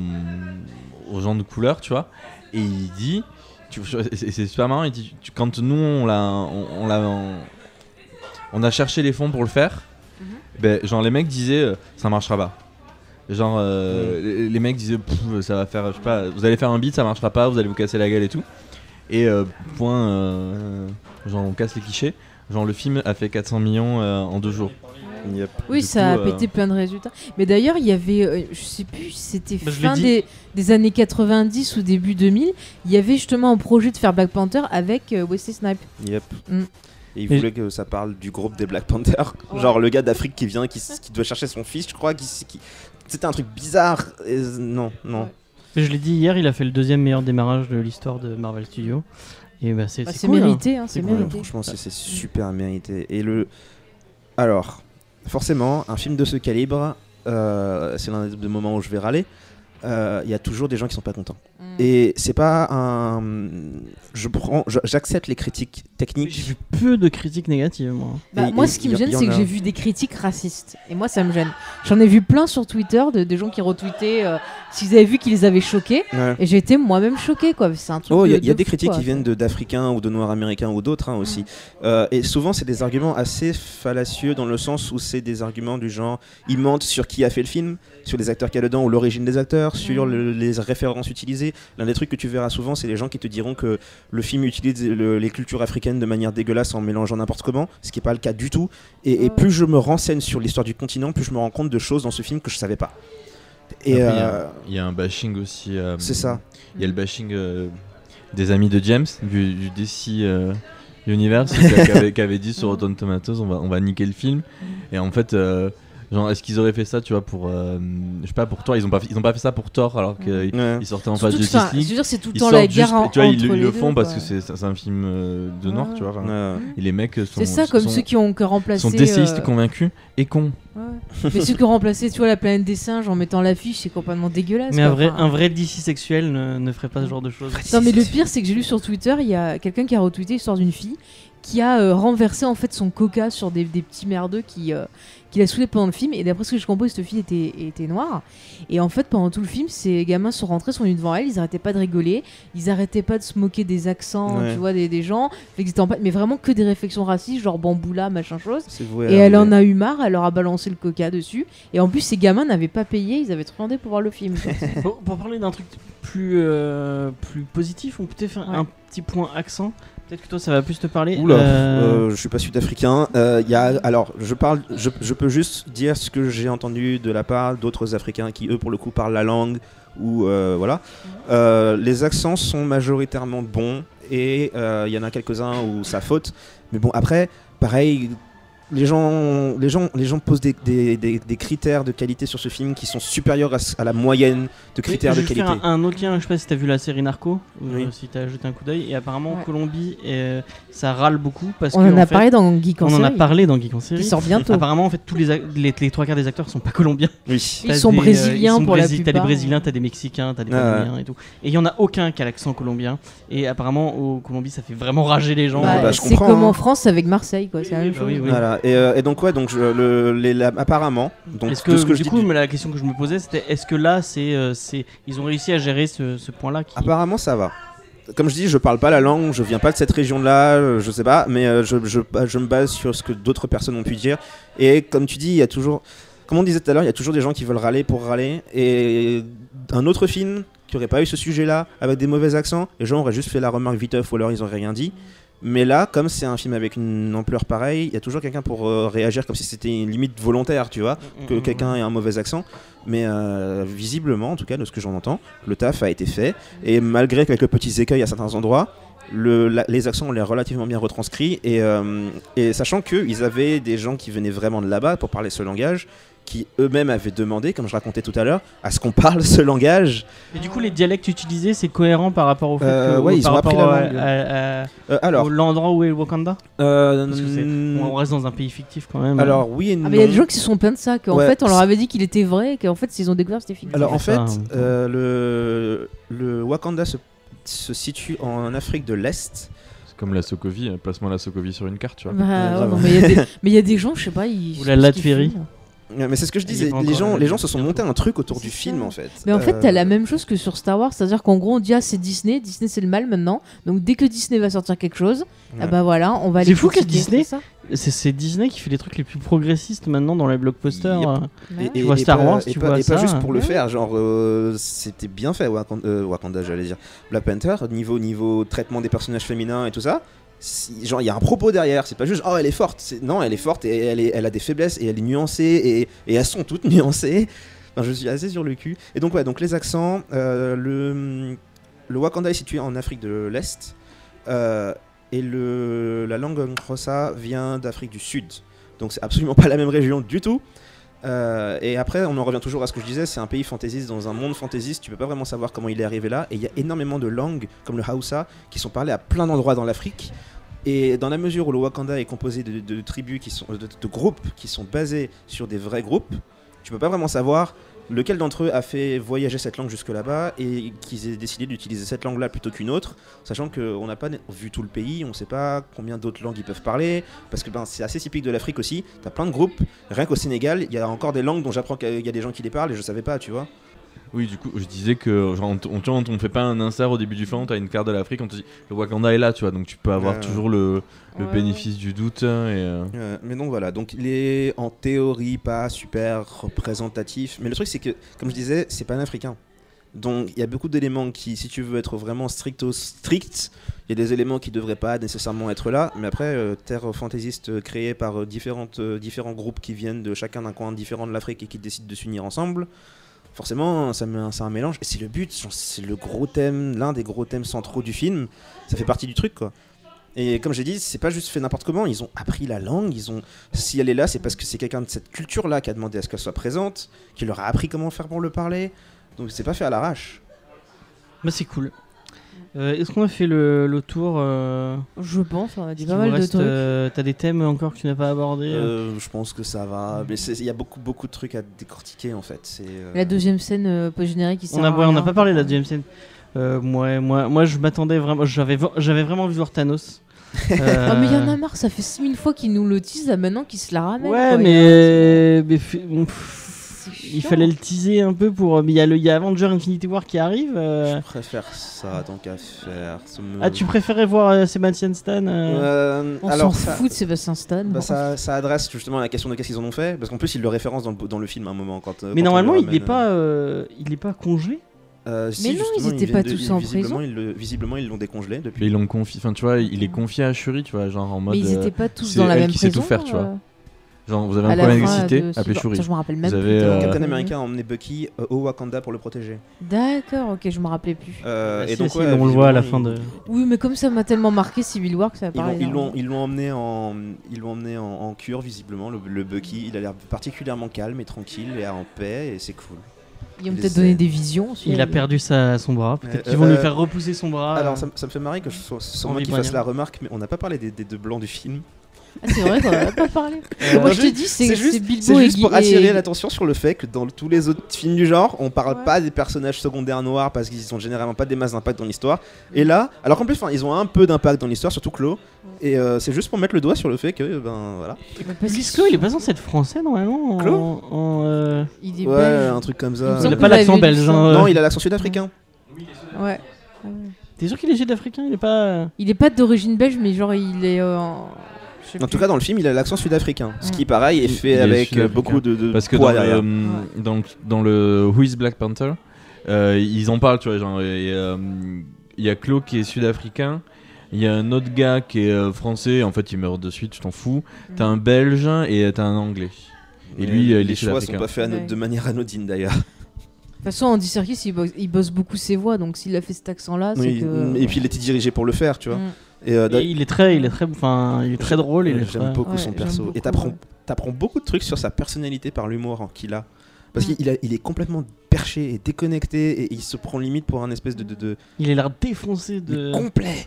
Mm. Et je, j'aime, j'aime beaucoup ça. Genre c'est, c'est de l'humour intelligent en fait. Il t'apprend sur le personnage en même temps que ça te fait rigoler. Ah moi j'ai trop aimé la scène justement, comme j'ai dit le, le ah, la rencontre euh, Bilbo euh, ouais. Gollum où le mec il rentre il lui chante What is love quoi. Tu sais vas-y tu me fais rêver mais c'était vachement bien. Puis même euh, Martin Freeman vraiment. Après Martin toujours Freeman, digne, toujours je sais pas j'aime, j'aime beaucoup l'acteur. On, on le dira jamais assez c'est un acteur exceptionnel euh, yeah. dans tout ce qu'il fait. Moi j'ai moi je l'ai jamais vu de moment où Martin Freeman était faux même au, assez tout mm. tout début de carrière. Euh, il fait un accent américain qui apparemment est pas, enfin, et, on, tu, on, les Américains ont reconnu, ont reconnu que c'était pas un, un Américain, mmh. mais bizarrement personne n'en parle de ça. C'est juste oui, pour ouais. dire, hein, les, les, les pressions sont pas sur les mêmes éléments. Hein. C'est clair. Il y a un peu, il y a un peu une justice à deux vitesses. Je, à ce j'ai bien aimé son perso parce que tu vois, il aurait pu se la jouer genre, ouais, je suis l'Amérique, comment ça, vous m'avez caché des trucs, je réquisitionne tout, je ouais. vous emmerde. Et en fait, le gars non, il comprend, puis il accepte, ouais. puis à la fin il dit, ah, bah, c'est bien ce qu'il fait. Ils ont, ils ont une scène sur ça d'ailleurs. C'est ouais, subtil ouais. aussi, mais tu sais quand il est, quand ils sont chez, euh, chez les gorilles et que mmh.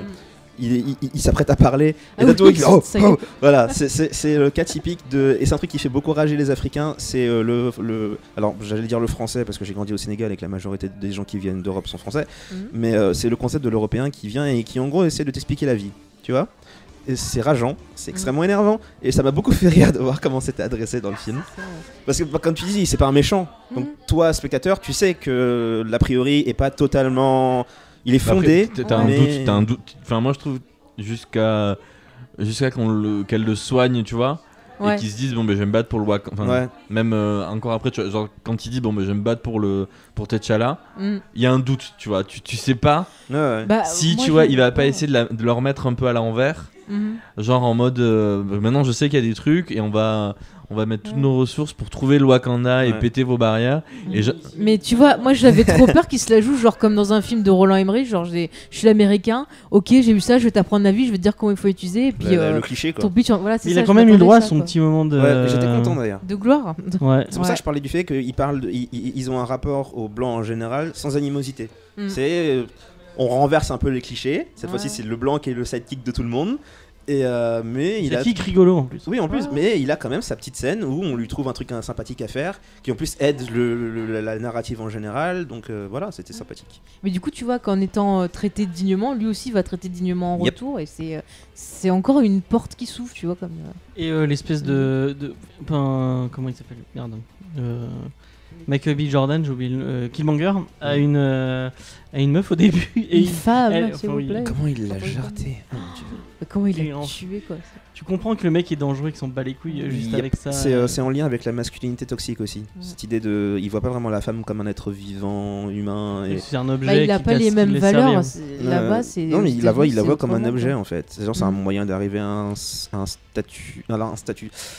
C'est un comportement que j'ai vu par des gens que je connais, de, de mmh. traiter un peu la femme, genre... Euh, la manière dont ils parlent, ne serait-ce que de draguer quelqu'un, ils en parlent pas comme de draguer une personne.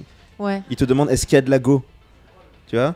Et, et, et, et l'autre en face qui répond, il, ouais, mais il faut avoir l'esprit ouvert, tu vois ? Ouais. Genre, autrement dit, euh, on a, on a, un nouveau, euh, on a un nouveau car- une nouvelle cargaison qui arrive, mais il faut pas être trop euh, exigeant, quoi. C'est, mmh. c'est, c'est limite comme ça qu'ils en parlent, en fait. Et ça avait cet, cet accent-là. Et en parlant de Killmonger, le petit moment où euh, il, est, il est dans le musée et que euh, la meuf, euh, la qui, femme, oui, la, fin, la, qui doit être historienne ou qui doit être, euh, je sais pas quoi, qui lui explique, conservatrice du musée, oui, qui, qui lui explique, qui explique son euh, histoire, qui explique les, les trucs d'origine africaine mmh. à, euh, à Killmonger. J'aime bien, et j'aimerais bien que ça se passe tout le temps comme ça, mais soyons honnêtes, la majorité des, dans la majorité des cas. Les gens qui tiennent ces musées et qui font des recherches sur l'histoire de l'Afrique et tout savent mieux que la majorité des Africains euh, sur leur, sur leur histoire parce qu'ils ont fait des recherches tout simplement. C'est limite triste de, justement de voir à quel point ils sont au courant. Et puis c'est un peu complexe aussi parce que après ça dépend des pays, ça dépend des groupes, ça dépend des cultures, mais il y a souvent cette tendance à vouloir euh, à se désintéresser de la culture entre guillemets africaine de la région. En disant c'est des trucs de, de, de, de, de sauvages archaïques machin et euh, bah, le livre que je lis sur les, sur les langages africains mmh. le gars qui l'a fait, il a étudié pendant vingt ans dessus, il a voyagé dans plein de pays, il est tombé plusieurs fois sur, un, sur une situation où les gens de, du pays lui disaient pourquoi tu t'intéresses à ça, c'est des trucs de, de nos ancêtres sauvages, c'est pas la peine de s'intéresser à ça, et il essayait de leur faire comprendre c'est ta culture, c'est de là que tu viens, t'as été tellement parasité par des systèmes occidentaux que tu t'intéresses plus à, au langage qu'on parlait avant qu'ils viennent t'imposer ça. Et du coup l'espèce de hache qui, qui récupère, elle sert à, à rien en fait euh, bah, c'est juste pour... C'est juste pour récupérer. Ouais. Pour, euh... y a... C'est juste à faire avancer l'histoire. Il y aurait une utilité scénaristique dans le, le fait bah, de récupérer. C'est pour aller au marché, pour que les autres ouais. y viennent. Ouais. Je pensais qu'ils en serviraient comme arme, mais ils ont préféré... Alors pour le coup, on se plaignait du fait que les méchants sont toujours des calqués sur le héros.